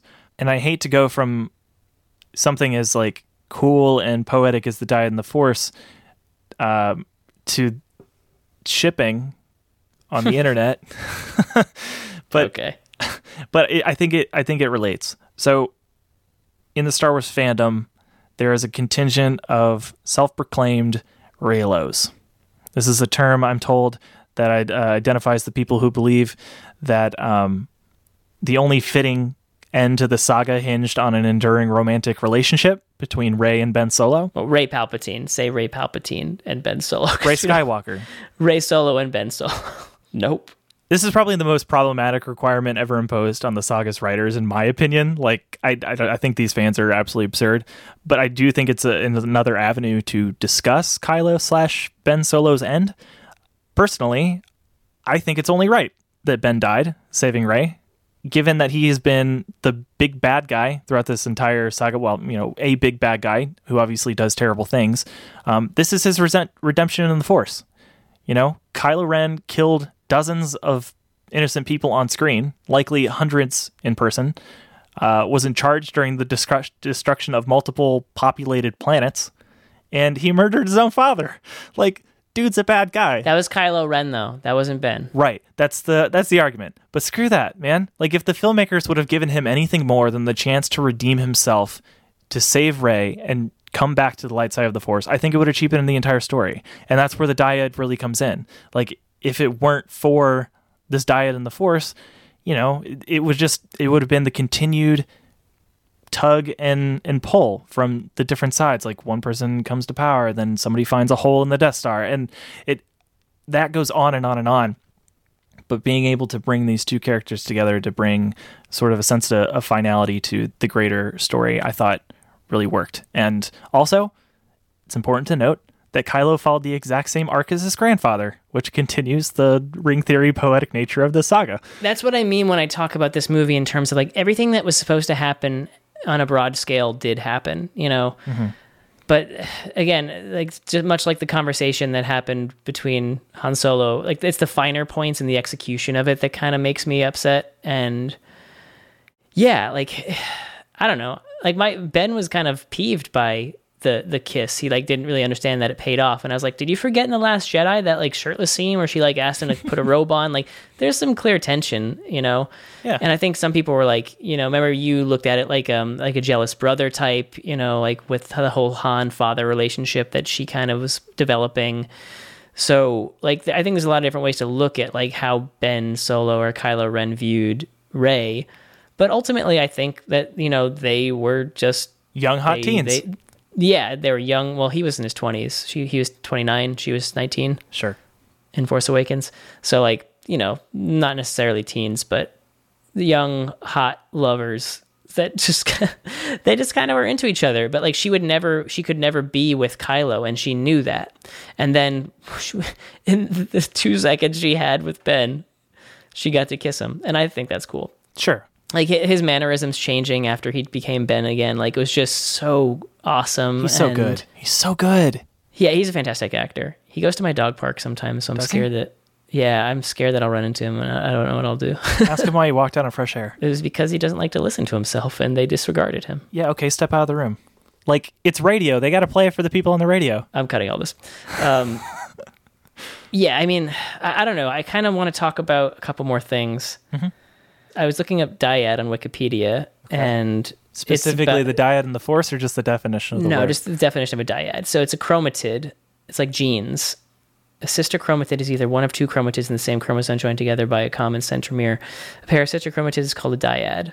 So it's like two genes, I guess. And the definition in the context of Star Wars is that a dyad in the Force was a unique bond between two Force-sensitive beings, making them one in the Force. The power of a dyad was as strong as life itself, and the individuals who formed a dyad shared a connection that spanned across space and time. That's that's another kind of lore buster there that comes up, is the whole, like, because, like, we know the transmission across the galaxy kind of thing. Luke showed us that in Last Jedi, and that was pretty tight. And, like, something like that was a very small pill to swallow, but, like, the big one was, like, reaching out and grabbing the necklace off of Rey's neck. That is game-changing. I guess, I don't know. It's everything. There's magic. Things are levitating. Clearly physical physics are, like, manipulated by the Force, but, like, I don't, they're, they're a galaxy apart, you know, and he's right. able to pluck something through space-time.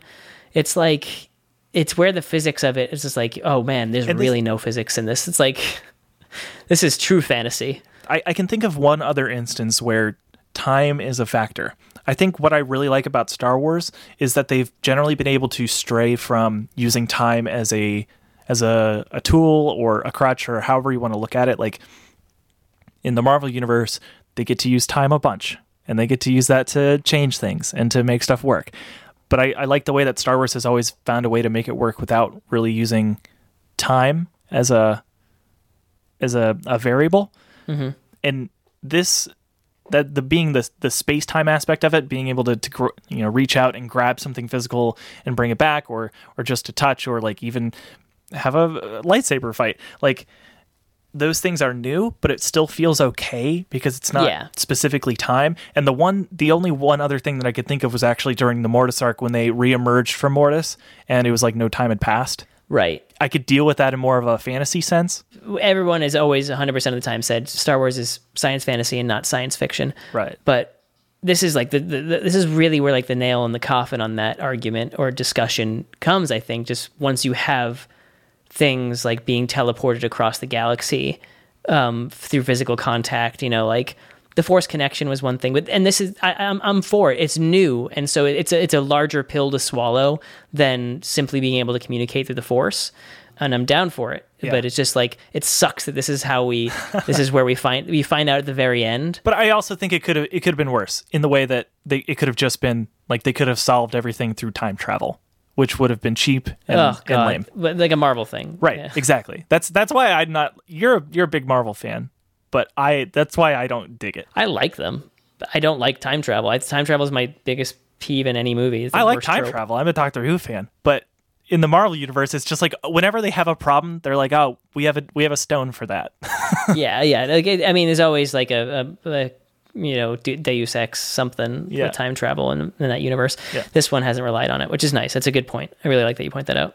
Um, there's like one more point in what actually happened on screen that I think is worthy of discussion, and that's the actual ending of the Sith. Like, that's the crux of the whole thing. That's what you think. Sure. No, it's but if, not. But if Rey would have followed through, the Sith, you know, probably would have lived on. That's the idea. That's what they were trying to get across, is if Rey would have said yes to Palpatine and killed him, then he would have lived in her and the Sith would have lived on. So on and so forth.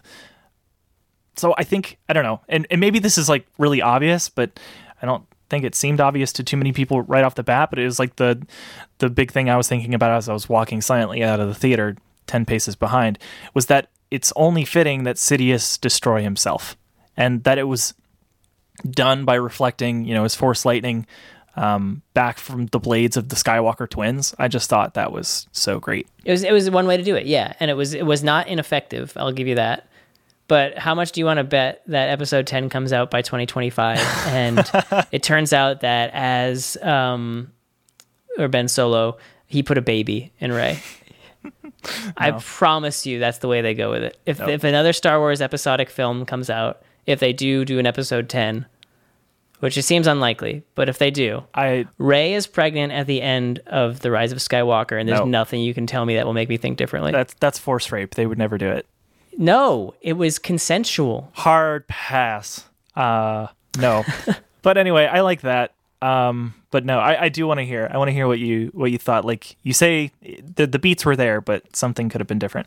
Um, my favorite movie in the new in the sequel trilogy is Force Awakens. That and and I think it's because it opened a new world of possibility. Can you pick a favorite? It's between it's between Force Awakens and this one. Yeah, that makes sense. I really I really like this movie. I the more I talk about it, the more I I find that I, I really enjoy it. It's just so much fun, and I, I think you're about to tell me how you. Th- You wish or you think it should have ended? No, I think it should. I think it ended just, I think everything, all the pieces fell into the right spots. Okay. I just think it could have been executed better. Um, the big, the big concerns I have with this trilogy as a trilogy is that I think that while I love The Last Jedi, and I think I like it as a movie better than uh, Rise of Skywalker, um, I do think that... Um, It didn't need to happen. Uh, I oh. think that the... I, okay, so I think the... Okay, now now I'm going to backtrack for a second, so don't start yelling at me yet. I think that the plot, the the over... The, the, the framework of Last Jedi, in which there's that low-speed chase... Or, well, I guess it's a high-speed because it's outer space. But like that big chase scene, um, the framework for that movie is not the best framework that could have been for like that whole sequence of being chased and the resistance being decimated. I think that could have taken place in a novel or a comic, mm-hmm. and it would have been better off for it. I do think, however, that it's important, all the stuff that happened with Luke, I think everything that they went through on that planet, uh, on Ahch-To, like I think all the discussion and the dialogue was great, and I think that it's important. I like what they did with Luke. I don't care that he wasn't like a badass or whatever everybody complains about. Like, that was fine. But I think the movie that we kind of painted in my group of friends is like a second film would have been the introduction of Palpatine, uh, the reintroduction of Palpatine. Because, I mean, we didn't talk about really... Like, I mean, we got our introduction to Palpatine in the teaser, but this movie gets its introduction to Palpatine uh, at the opening. Like, it's just, the Emperor is still alive. Like, uh, it's a yeah. transmission from the Emperor, and it's like, oh, okay, we're just jump, yeah, we're just we're just jumping right into this. Like, sure, and that's okay. Again, that's one way to do it. But like, I think from a trilogy perspective, it would have been much more effective to bring the Emperor back. And I know nobody could have because nobody had the foresight. Nobody was planning this trilogy in this way. But like right. to bring the Emperor back in the second movie would have been way more of a cliffhanger. Because think about, remember, if you look back at our review of The Last Jedi, I think I said this at the end of it, and I definitely remember saying it to other people, is that like when that movie ended, I wasn't like, oh man, I can't wait for the next one. What a cliffhanger. Like I was just like, okay, we're done for this two years. Cool. Yeah. And I think in order to propel The Last Jedi forward, it needed a cliffhanger. And I think that the, I think the Rey reveal would have been better at the end of that, because In, I mean, it would have been too, maybe too close to Empire Strikes Back and finding out that Luke is the offspring of this horrible thing. But like, I think I would have, as a Star Wars fan, I would have been fine with it. Like it just, like whatever. I don't care that it's too similar. It's great poetry, and like, it's it is a head scratcher. You know, maybe bringing back the Emperor too soon would have made it too obvious that Rey was the kid. But like, like the th- I think the threat would have been more present. Like. His fl- the the threat in the final movie, if that was done, if the big reveal happened in the second movie, the big threat in the third movie would be the big fleet, and it would be more than just that battle. And that's kind of something that we've seen before. Like, you know, we've seen lots of big ships that can destroy planets, and it was kind of nice that in this one it wasn't as big of a threat in the long run that it, it could have been. It could have been an entire movie was this big fleet of, you know, Star Destroyers that were going to destroy the entire galaxy, uh, unless they all stepped in line. But I don't, I don't know. Like I, I, I agree that the pacing of the second film in this trilogy sits apart in a way that, in hindsight now, it feels like there was wasted space, and there could have been more in that movie that drove the overarching story along, and that there's nothing that we can do about it now. But even with what we have now, just trying to recut that in my mind into Uh, a more balanced trilogy, I can't can't figure out a way to do that that gives a good cliffhanger at the end of that, and then also allows for enough to happen in the last movie that it that it works. I don't know. I don't know. It's hard. It, it's hard to do, and it stinks because I I think Last Jedi is is a good movie. I agree with you. Like I I still have a whole bunch of problems with the Casino B story, but. I just, I mean, I just think it's, again, it's like, a, it's a, it's, I'm not against it, but I just think it is, it's a side story. It's something that happens in between movies, and. Well, it's tough. And it all just stems back to the idea that they probably should have had more of this figured out from the start. And I don't think that anybody would disagree with that. I think even the filmmakers would probably have preferred that in hindsight, like having a more overarching plan. There's nothing wrong with having different people step in to make the movies. Sure. Rian Johnson still could have come in and made an art Star Wars movie. There, there's nothing wrong with that, but having it um, more cohesive in the grander story probably would have been good. And who knows, like maybe, maybe that isn't possible to do anymore in a time when things leak, and like the entire trilogy could have been ruined if they would have set from the start that Palpatine was, was still the big bad. But it, that's not something I want to think about. Like, I guess, but then you have the M C U, and like leaks happen with that too. Leaks happen with Game of Thrones. Like it just like, I don't think that it would have been impossible to have a more thought out ending to this, and, or to have more, more. I still feel like it's different. I, I, I don't, I can't compare Star Wars and, and Marvel movies in my mind that way. I don't know how the Marvel movies were planned out ahead of time. I don't think but... you have to compare the actual movies, but I think you can compare the universe and the ex- the ex- execution of the universes. No, because in comic books, the idea with, with Marvel Comics is that like anything is possible, and there's a power for everything. Like there's an Ant-Man, for God's sake. Yeah, but we see that in Rise of Skywalker. Like anything is possible. We we learn new things are possible. First communication and transmission across galaxy, then moving of things, and then, you know, it, it's just healing, like the literal healing of flesh um through the Force. Like they're all superheroes. It's not different, it, but it's just the... well, I guess we do we do see healing in like the first twenty minutes of A New Hope. Uh oh, are you gonna do the stupid Obi-Wan waking Luke up thing? He's not waking him up by putting his hand on his forehead. Like he's he's healing him. Luke was hurt pretty bad. He's just not bloody because that's not something they wanted to put on screen. I disagree. That's I've I've definitely. Like somebody said that to me. That's my and I, that's been my interpretation from day one of my Star Wars fandom. I think sure, I think he can wake he can be waking Luke, but he's not like it's not like he's Luke using the Force to wake him up. You could do that with a shoulder tug. Like you don't have to. Well, it's his mind though. It's not like Luke's brain melted and he restored half of it. Like I guess that if you showed me the blood and the cuts closing up like they did on Kylo Ren, he might have had head trauma. He wasn't bleeding. Maybe he had head trauma. He got thrown down on the rocks. I need to see a big lump on his head.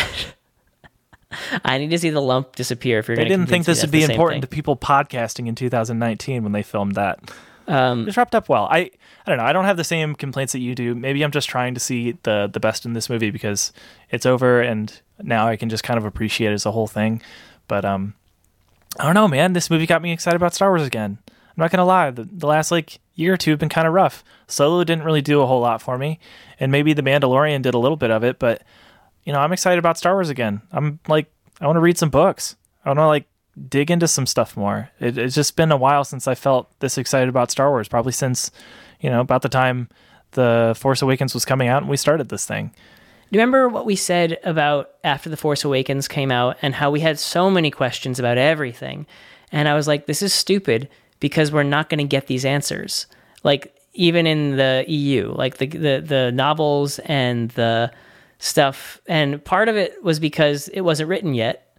Um, but the other part is that it just, it would ruin the reveals. Like they couldn't write about Rey, they couldn't write about Palpatine. Right. Because they just, you know, probably most people thought he was gone. Uh-huh. Like there's a lot of planning that goes into this stuff, but there's not a lot of, an- but they're not allowed to give you answers in between. Like yeah. they couldn't, they couldn't fill Rey's parentage in before The Last Jedi.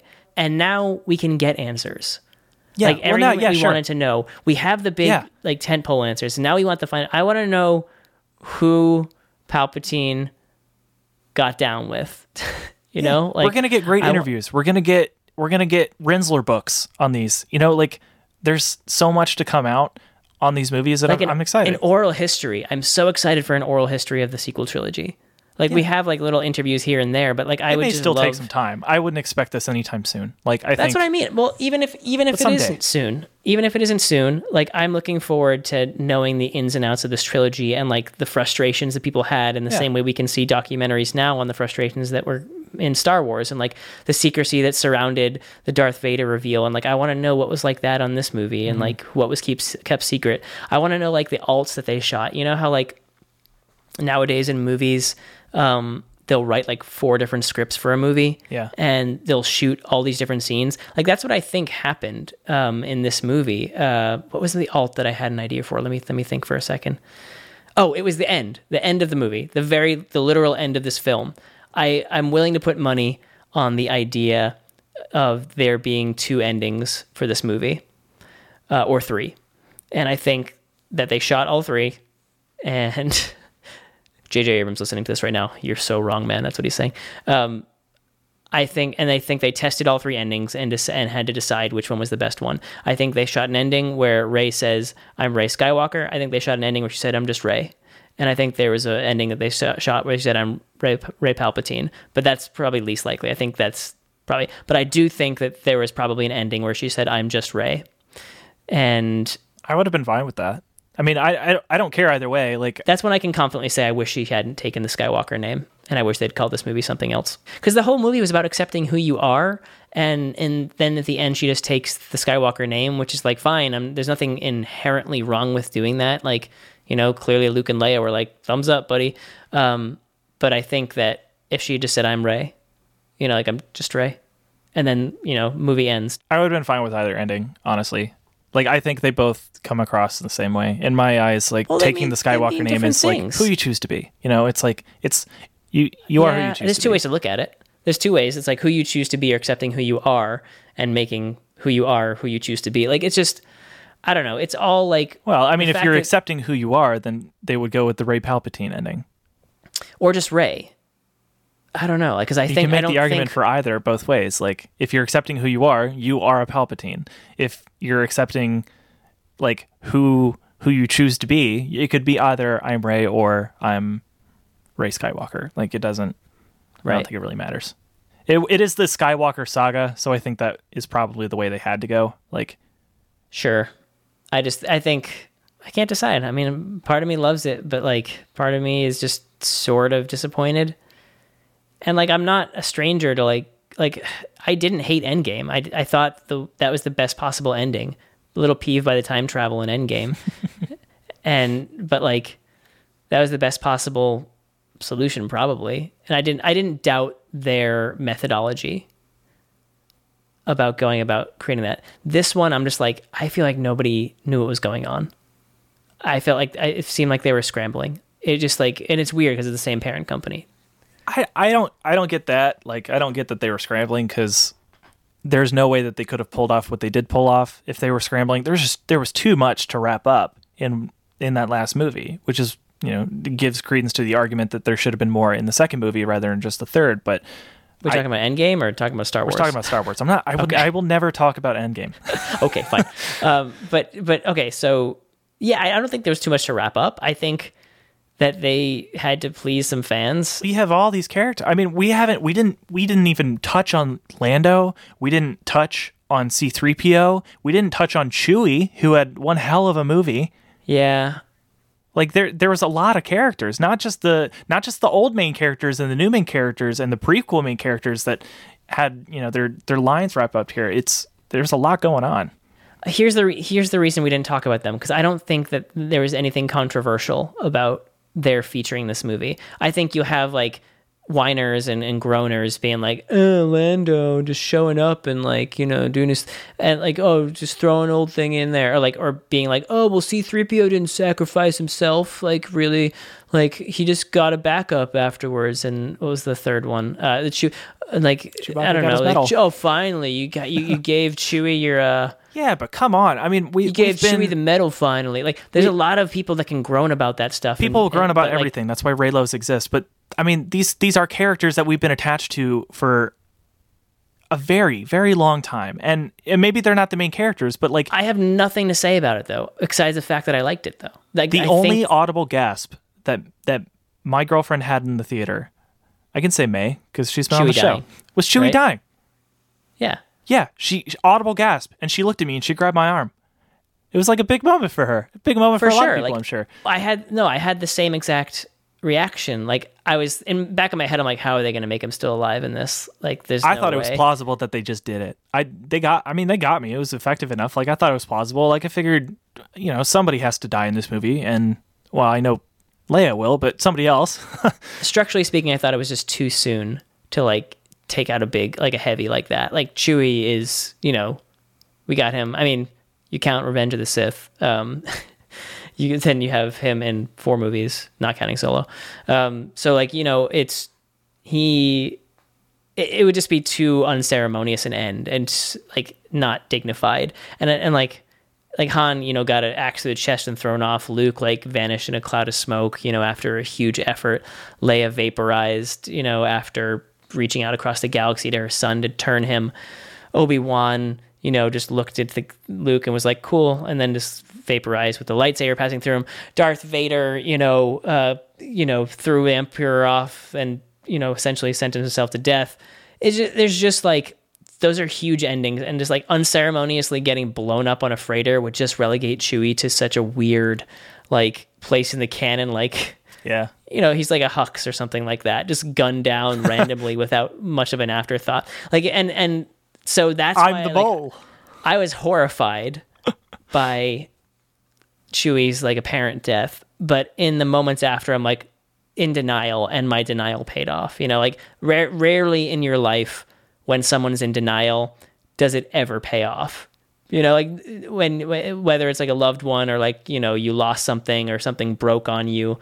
When you're like, no way, there's no way this thing's broken, or like, there's no way this person's gone. Like, it's, oh my God. Well, I mean, yes and no. Like, how many times do people fall off a cliff and then come back? Like, oh, many times in this movie. In this movie.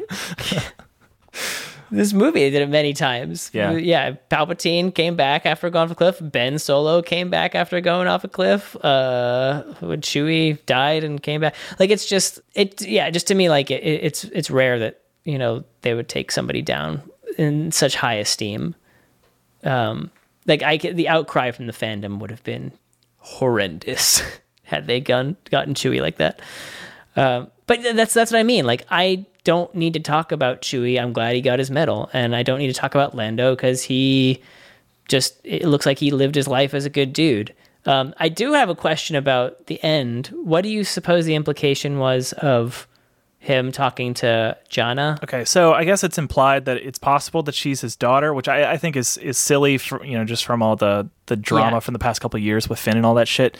But I do, I, I do think that it's possible that he also had a child taken by the Force, First Order, because that was like sure. their big thing. Um, I think that's going to somehow play into The Mandalorian too, but that's a topic for another episode. But why is there credence to him being her daughter or her being his daughter? Well, because there there's a possibility that he also had children and that they were taken as well. When did he say that? When? when I don't know. I, I read this. No, I read it afterwards somewhere. You didn't miss anything in the movie, but I think it's... Was it that she got taken? Did she say she got taken mm-hmm. from Cloud City? No, she said that she was taken as a kid. She doesn't know where her parents are.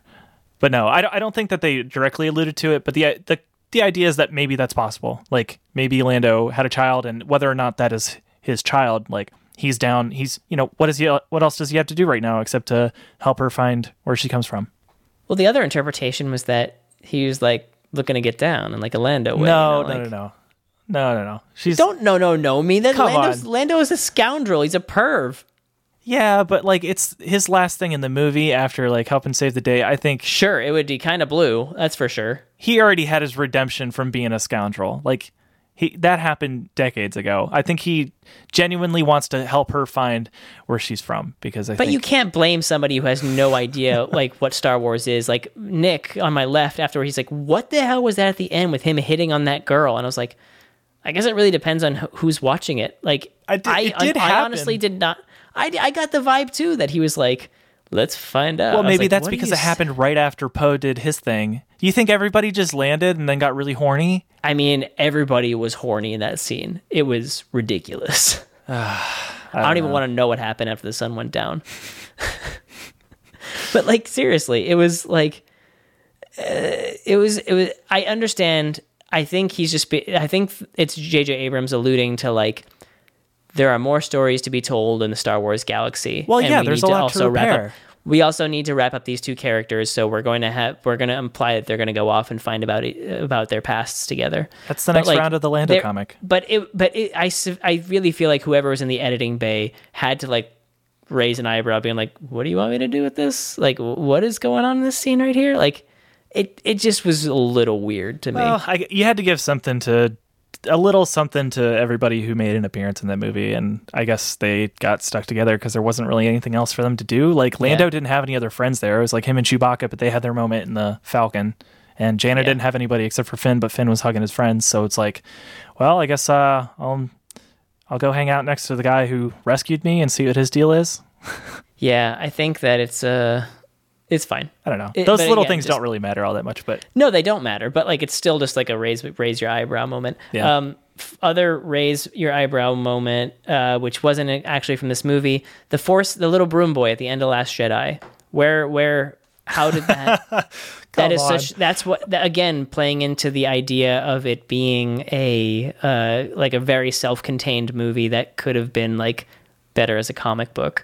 Um, Man, I really, I'm sorry I'm saying that because, like, I don't want to seem like I hate, I really, really like The Last Jedi and I'm glad it exists as a movie, but it just doesn't strike me as an episodic film. Well, uh, the, or that section of it, that, that, like, those, like, the Canto Bite stuff and the chase and the the thing on Crate, like, that was my main argument, man. You're just, you're rehashing my argument from that episode where I think you tried to talk me out of it. Well, no, I mean, I totally understand your point of view now that we're here and some of that stuff just didn't matter. Like, nothing from The Last Jedi, some of the stuff, like the, the overall idea of the Resistance being decimated, sure. Um, mm-hmm. But Rey being nobody didn't mm-hmm. play out. Uh, Luke vaporizing really didn't um, have a bigger thing except for the fact that he gave Rey a pep talk. Um, and, and, and the broom boy, you know, like... like it, it's Rey's guess, brother, actually. Yeah, sure. She, it's, he was dropped off Palpatine. on a different, uh, different, different planet. Of course. Um, I, did, I was just hoping that she had, like, that this movie would have opened up, you know, with, with Rey uh, leading more Jedi or something like that. And that would have been cooler to me. And then maybe she loses, the, loses them. Maybe they all get killed. Maybe the Emperor kills them all. And, you know, she's left to start again or something like that afterwards. Like, I just think that would have been a cooler beginning if, like, we cut to two years later and Rey is training other Force sensitives. Because, like, what what else? I mean, the purpose of the Broom Boy was to show that there's, like, hope in the galaxy and whatever, you know, there's something, like, other worlds are inspired by the Resistance. And fine, but, like, if he's Force sensitive, then, like, I guess it's just in that movie. And... it didn't really come out elsewhere. Yeah, yeah, I, that's, again, that's why I don't think that Finn had a particularly good character arc. I don't I don't think that there was like too much to him after his initial. He was just like, he was a turncoat, which I don't say that derid- derisively. Like I, I mean, like he, he defected because he had something inside of him, something the Force told him, you know, whatever we got from Rise of Skywalker. And and he's like kind of weird with Rey, like this weird protective nature. He was like hitting on her. He's like, you got a boyfriend? Well, that's the thing. And like he keep, he does that throughout the entire thing, like with multiple and, women and possibly right. Poe. With multiple women? I thought it was just Rey and Rose a bit and ja- Janna. But he wasn't doing that with Rose. Like he was like Rose was into him. She kissed him at the end. He was like very much like, oh, like, like, uh, okay. Like he's just trying to get around her. Well, really. He's never had a so kiss he can, before. Well, no, I don't mean in that moment. I mean in the whole movie. Like he was trying to escape the ship around her. Well, you know, like he, he was trying to get into an escape pod when he ran into her and she zapped him. And like, that mm-hmm. wasn't love at first sight. No, that was just him. That was just him going on an adventure with her and then her kissing him at the end. And then she got, you know, just pushed to the side in this movie. And then Finn has that, um, that kind of thing where he's just like, kind of hit it like like like the joke we talked about earlier, like I never told you I loved you, like what, like is that the joke? And is he supposed to still be in love with Rey? Like it, it's just well imagine it, this for Finn. Imagine in this movie when he met Janna on that planet and she was telling him their story, and there was that cool little moment where he like hopped up and turned around like he was really intently listening, and then she did the same thing when she found out who he was. Like what if they would expand on that just a little more, and that her entire platoon was inspired by him, like they heard about him and they were inspired sure. by him. Like that would have just that would have given something else, and it, it cost nothing to do that. I just I feel like they could have done I, I feel like he was always just an afterthought. Like he was written into the first movie as a red herring, and they didn't have a real plan for it. Yeah, and then they just didn't know what to do with him. But he was he was already cast as one of the, you know, big main three. So I don't know. It, it's kind of it's it stunk for me. I just don't see what he like. Did he have like besides Rise of Skywalker? Did Finn have any huge effect on the bigger picture? So like Force Awakens, Finn is he helped them with Starkiller Base. That was a big he thing. helped he he gets he helps Poe escape, and then he goes down to the planet, and Rey is pretty self-sufficient. Yeah, but I mean he like helped them get onto the planet. Like he told them about their defenses and about the shielding and like or whatever. Like he, he filled them in with a ton of info that was actually useful. But wasn't he just didn't it wasn't the joke that he's just a janitor and he actually doesn't have any plan when he gets there? It, it was enough to get them there, and that was like a big that's a big thing, I guess. Like, and then, you know, he he had his moments. He had his redemptive arc too early though. Like he he turned and he had his doubts or whatever, but then he proved himself. But he was going to hopelessly sacrifice himself in The Last Jedi. Yeah, that like was like he was just going to drive into the laser, and it wasn't going to do anything. He was just like, "I'm going to do it," and then he just did it. And then Rose saved him from needlessly sacrificing himself. So there was no yeah. grand gesture we, there. We've had this exact same conversation before. The difference this time is that this movie didn't do much for him either. Right? Yeah. Well, no, I think it did. I mean, he became a general, and he had a feeling about the bridge, and okay. like he knew. But here's the thing about do. becoming a general in either the Rebel Alliance or the Resistance: you become a general because there's nobody else at the top. Like you have to inherit sure. the role because someone dies. Okay, I agree with that. That's fine. But but what I'm saying is he does have an effect at the end of this. Like he definitely, like the, the, that that Star Destroyer goes down because of him at the end. Like it's just. That's fine to me. Yeah. I'm I'm okay with it. But also, I think, and also, oh my God, like this just I, went through my brain. Okay. So, you know, they're going to do the land assault, and then they decide that they don't have to because they've switched, they've, you know, they shut down that antenna and diverted it up to the one on the, the main cruiser. Uh, yeah. So, okay, fine, whatever. I feel like once they destroyed that one, they could have just turned the one on land back on, but whatever. So then they destroy, they they, they decide that they have to destroy the lead cruiser. Because maybe their lead cruiser could get out anyway, right? Mm-hmm. But then they all get destroyed anyway. yeah, I don't, I don't know, man. Like that's that's the thing about this. That's why this movie. Like, we we can gush about the Force dyad and like all the cool stuff and the lore that got yeah. explored in this, but like when it comes down to it, like I just think the exposition was super clunky, and they treated the audience like they were stupid, and a lot of like makeshift sh- stuff um just like thrown in there for the speed of plot, you know, like well it's okay. like well it, we need to like they they said the Emperor's back like three times, one with the crawl, one with the actual Emperor saying I'm back, and, and then, then they cut to the rebel the resistance right afterwards being like the Emperor's back. Oh God, it's always been the Emperor, it's always been him behind the scenes. Like yeah. Like, it, okay, cool. Three times in the first ten minutes of the movie, we established that the Emperor is back. Thank you for just really hammering that home. I just think it treat this movie treated the audience like it was stupid. I want to go on that point more in a future episode, because I think that ties yeah. into what I think is, I guess, a counterpoint that I'm, I'm not a fan of, which is that some people feel that they need to read a book to understand a movie. And in that way, it's the exact opposite of what you're saying, in that people are watching this feeling like they're big Star Wars fans and they're confused about stuff that they've never heard of before. But it turns out mm. that thing was mentioned in a comic. So I, th- I think that's a counterpoint to what you're saying, but it is something that I want to address in a future episode, but I, I, I want to go long on that. So um, yeah. I guess what I want to leave off on this one is that I really enjoyed the movie. It excited me a lot. Um, it got me back into Star Wars, and overall it makes me excited about what's to come, because right now there are no... There are no features planned, or, well, like no announced features planned that I'm aware of. And that's great, because it, it gives room for more books, more comics that I, I, I really want to get back into those. It's been a long time. We haven't even done a book review on here for like over a year, year and a half maybe. Yeah, th- that would require me to read a book. I know. And... It's hard. But I, I used that's to read what so many books, man. I know, me too. Like, I have a stack, like my first day of break here, um, I, I just had like I had no work, no school, no nothing. I just made a stack of books and graphic novels that I wanted to read, uh, and it's been two weeks into my break and I haven't touched them. So, I one that's my resolution for the year in two thousand is to to read at least one book. I'm not gonna set my goal super high. I want to at least read one book. Um, God, we're pathetic. I, it's, it's pretty bad, right? But regardless, I'm excited, and there's more T V shows coming. Uh, the universe is still expanding. It's not. The saga is over, but Star Wars isn't over, and I think that's great, because we don't have to get so hyped up and and let down over movies and and feel that, you know, that drain, that like that that dread that follows with like all of the shitty fandom discussion that follows any one of these movies, because the expectation for them is so high. It's we're getting back to the point where we can look to the expanded universe to enjoy the universe that we love, to tell new stories, to deepen the lore, and to explore new ideas in a space where, for the most part, the general public don't, doesn't care. Like, the people who care about Star Wars and more Star Wars, I'm not trying to gatekeep with this. I, I don't want it to come off as gatekeeping, but the people who I, I think really enjoy Star Wars for what it is and the ideas that it, it can, um, that they can still come up with, I feel like a lot of that is best done in in non-feature film form factors.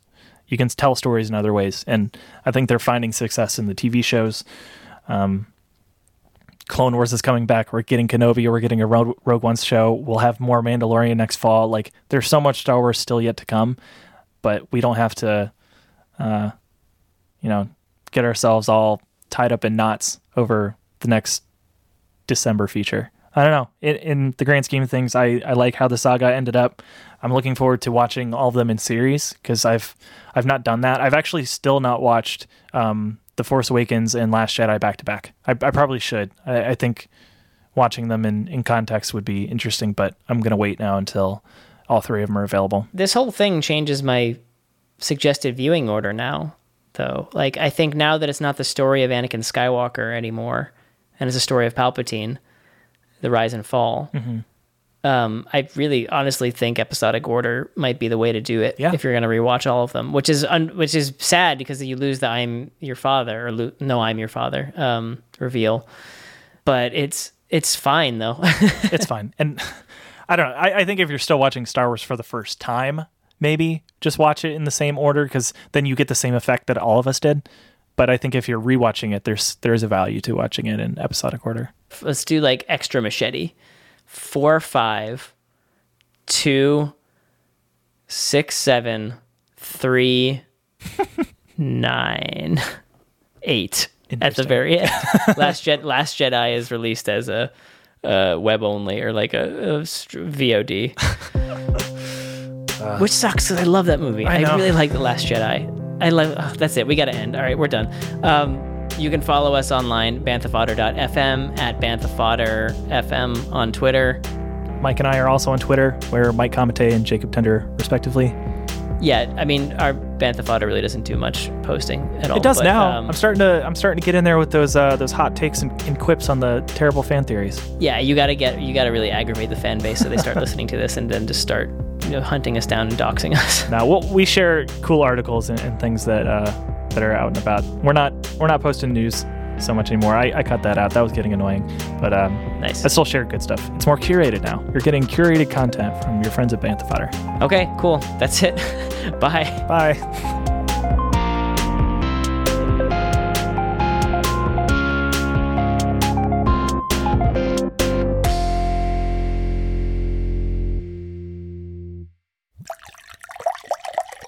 Oh, are you doing that into the microphone?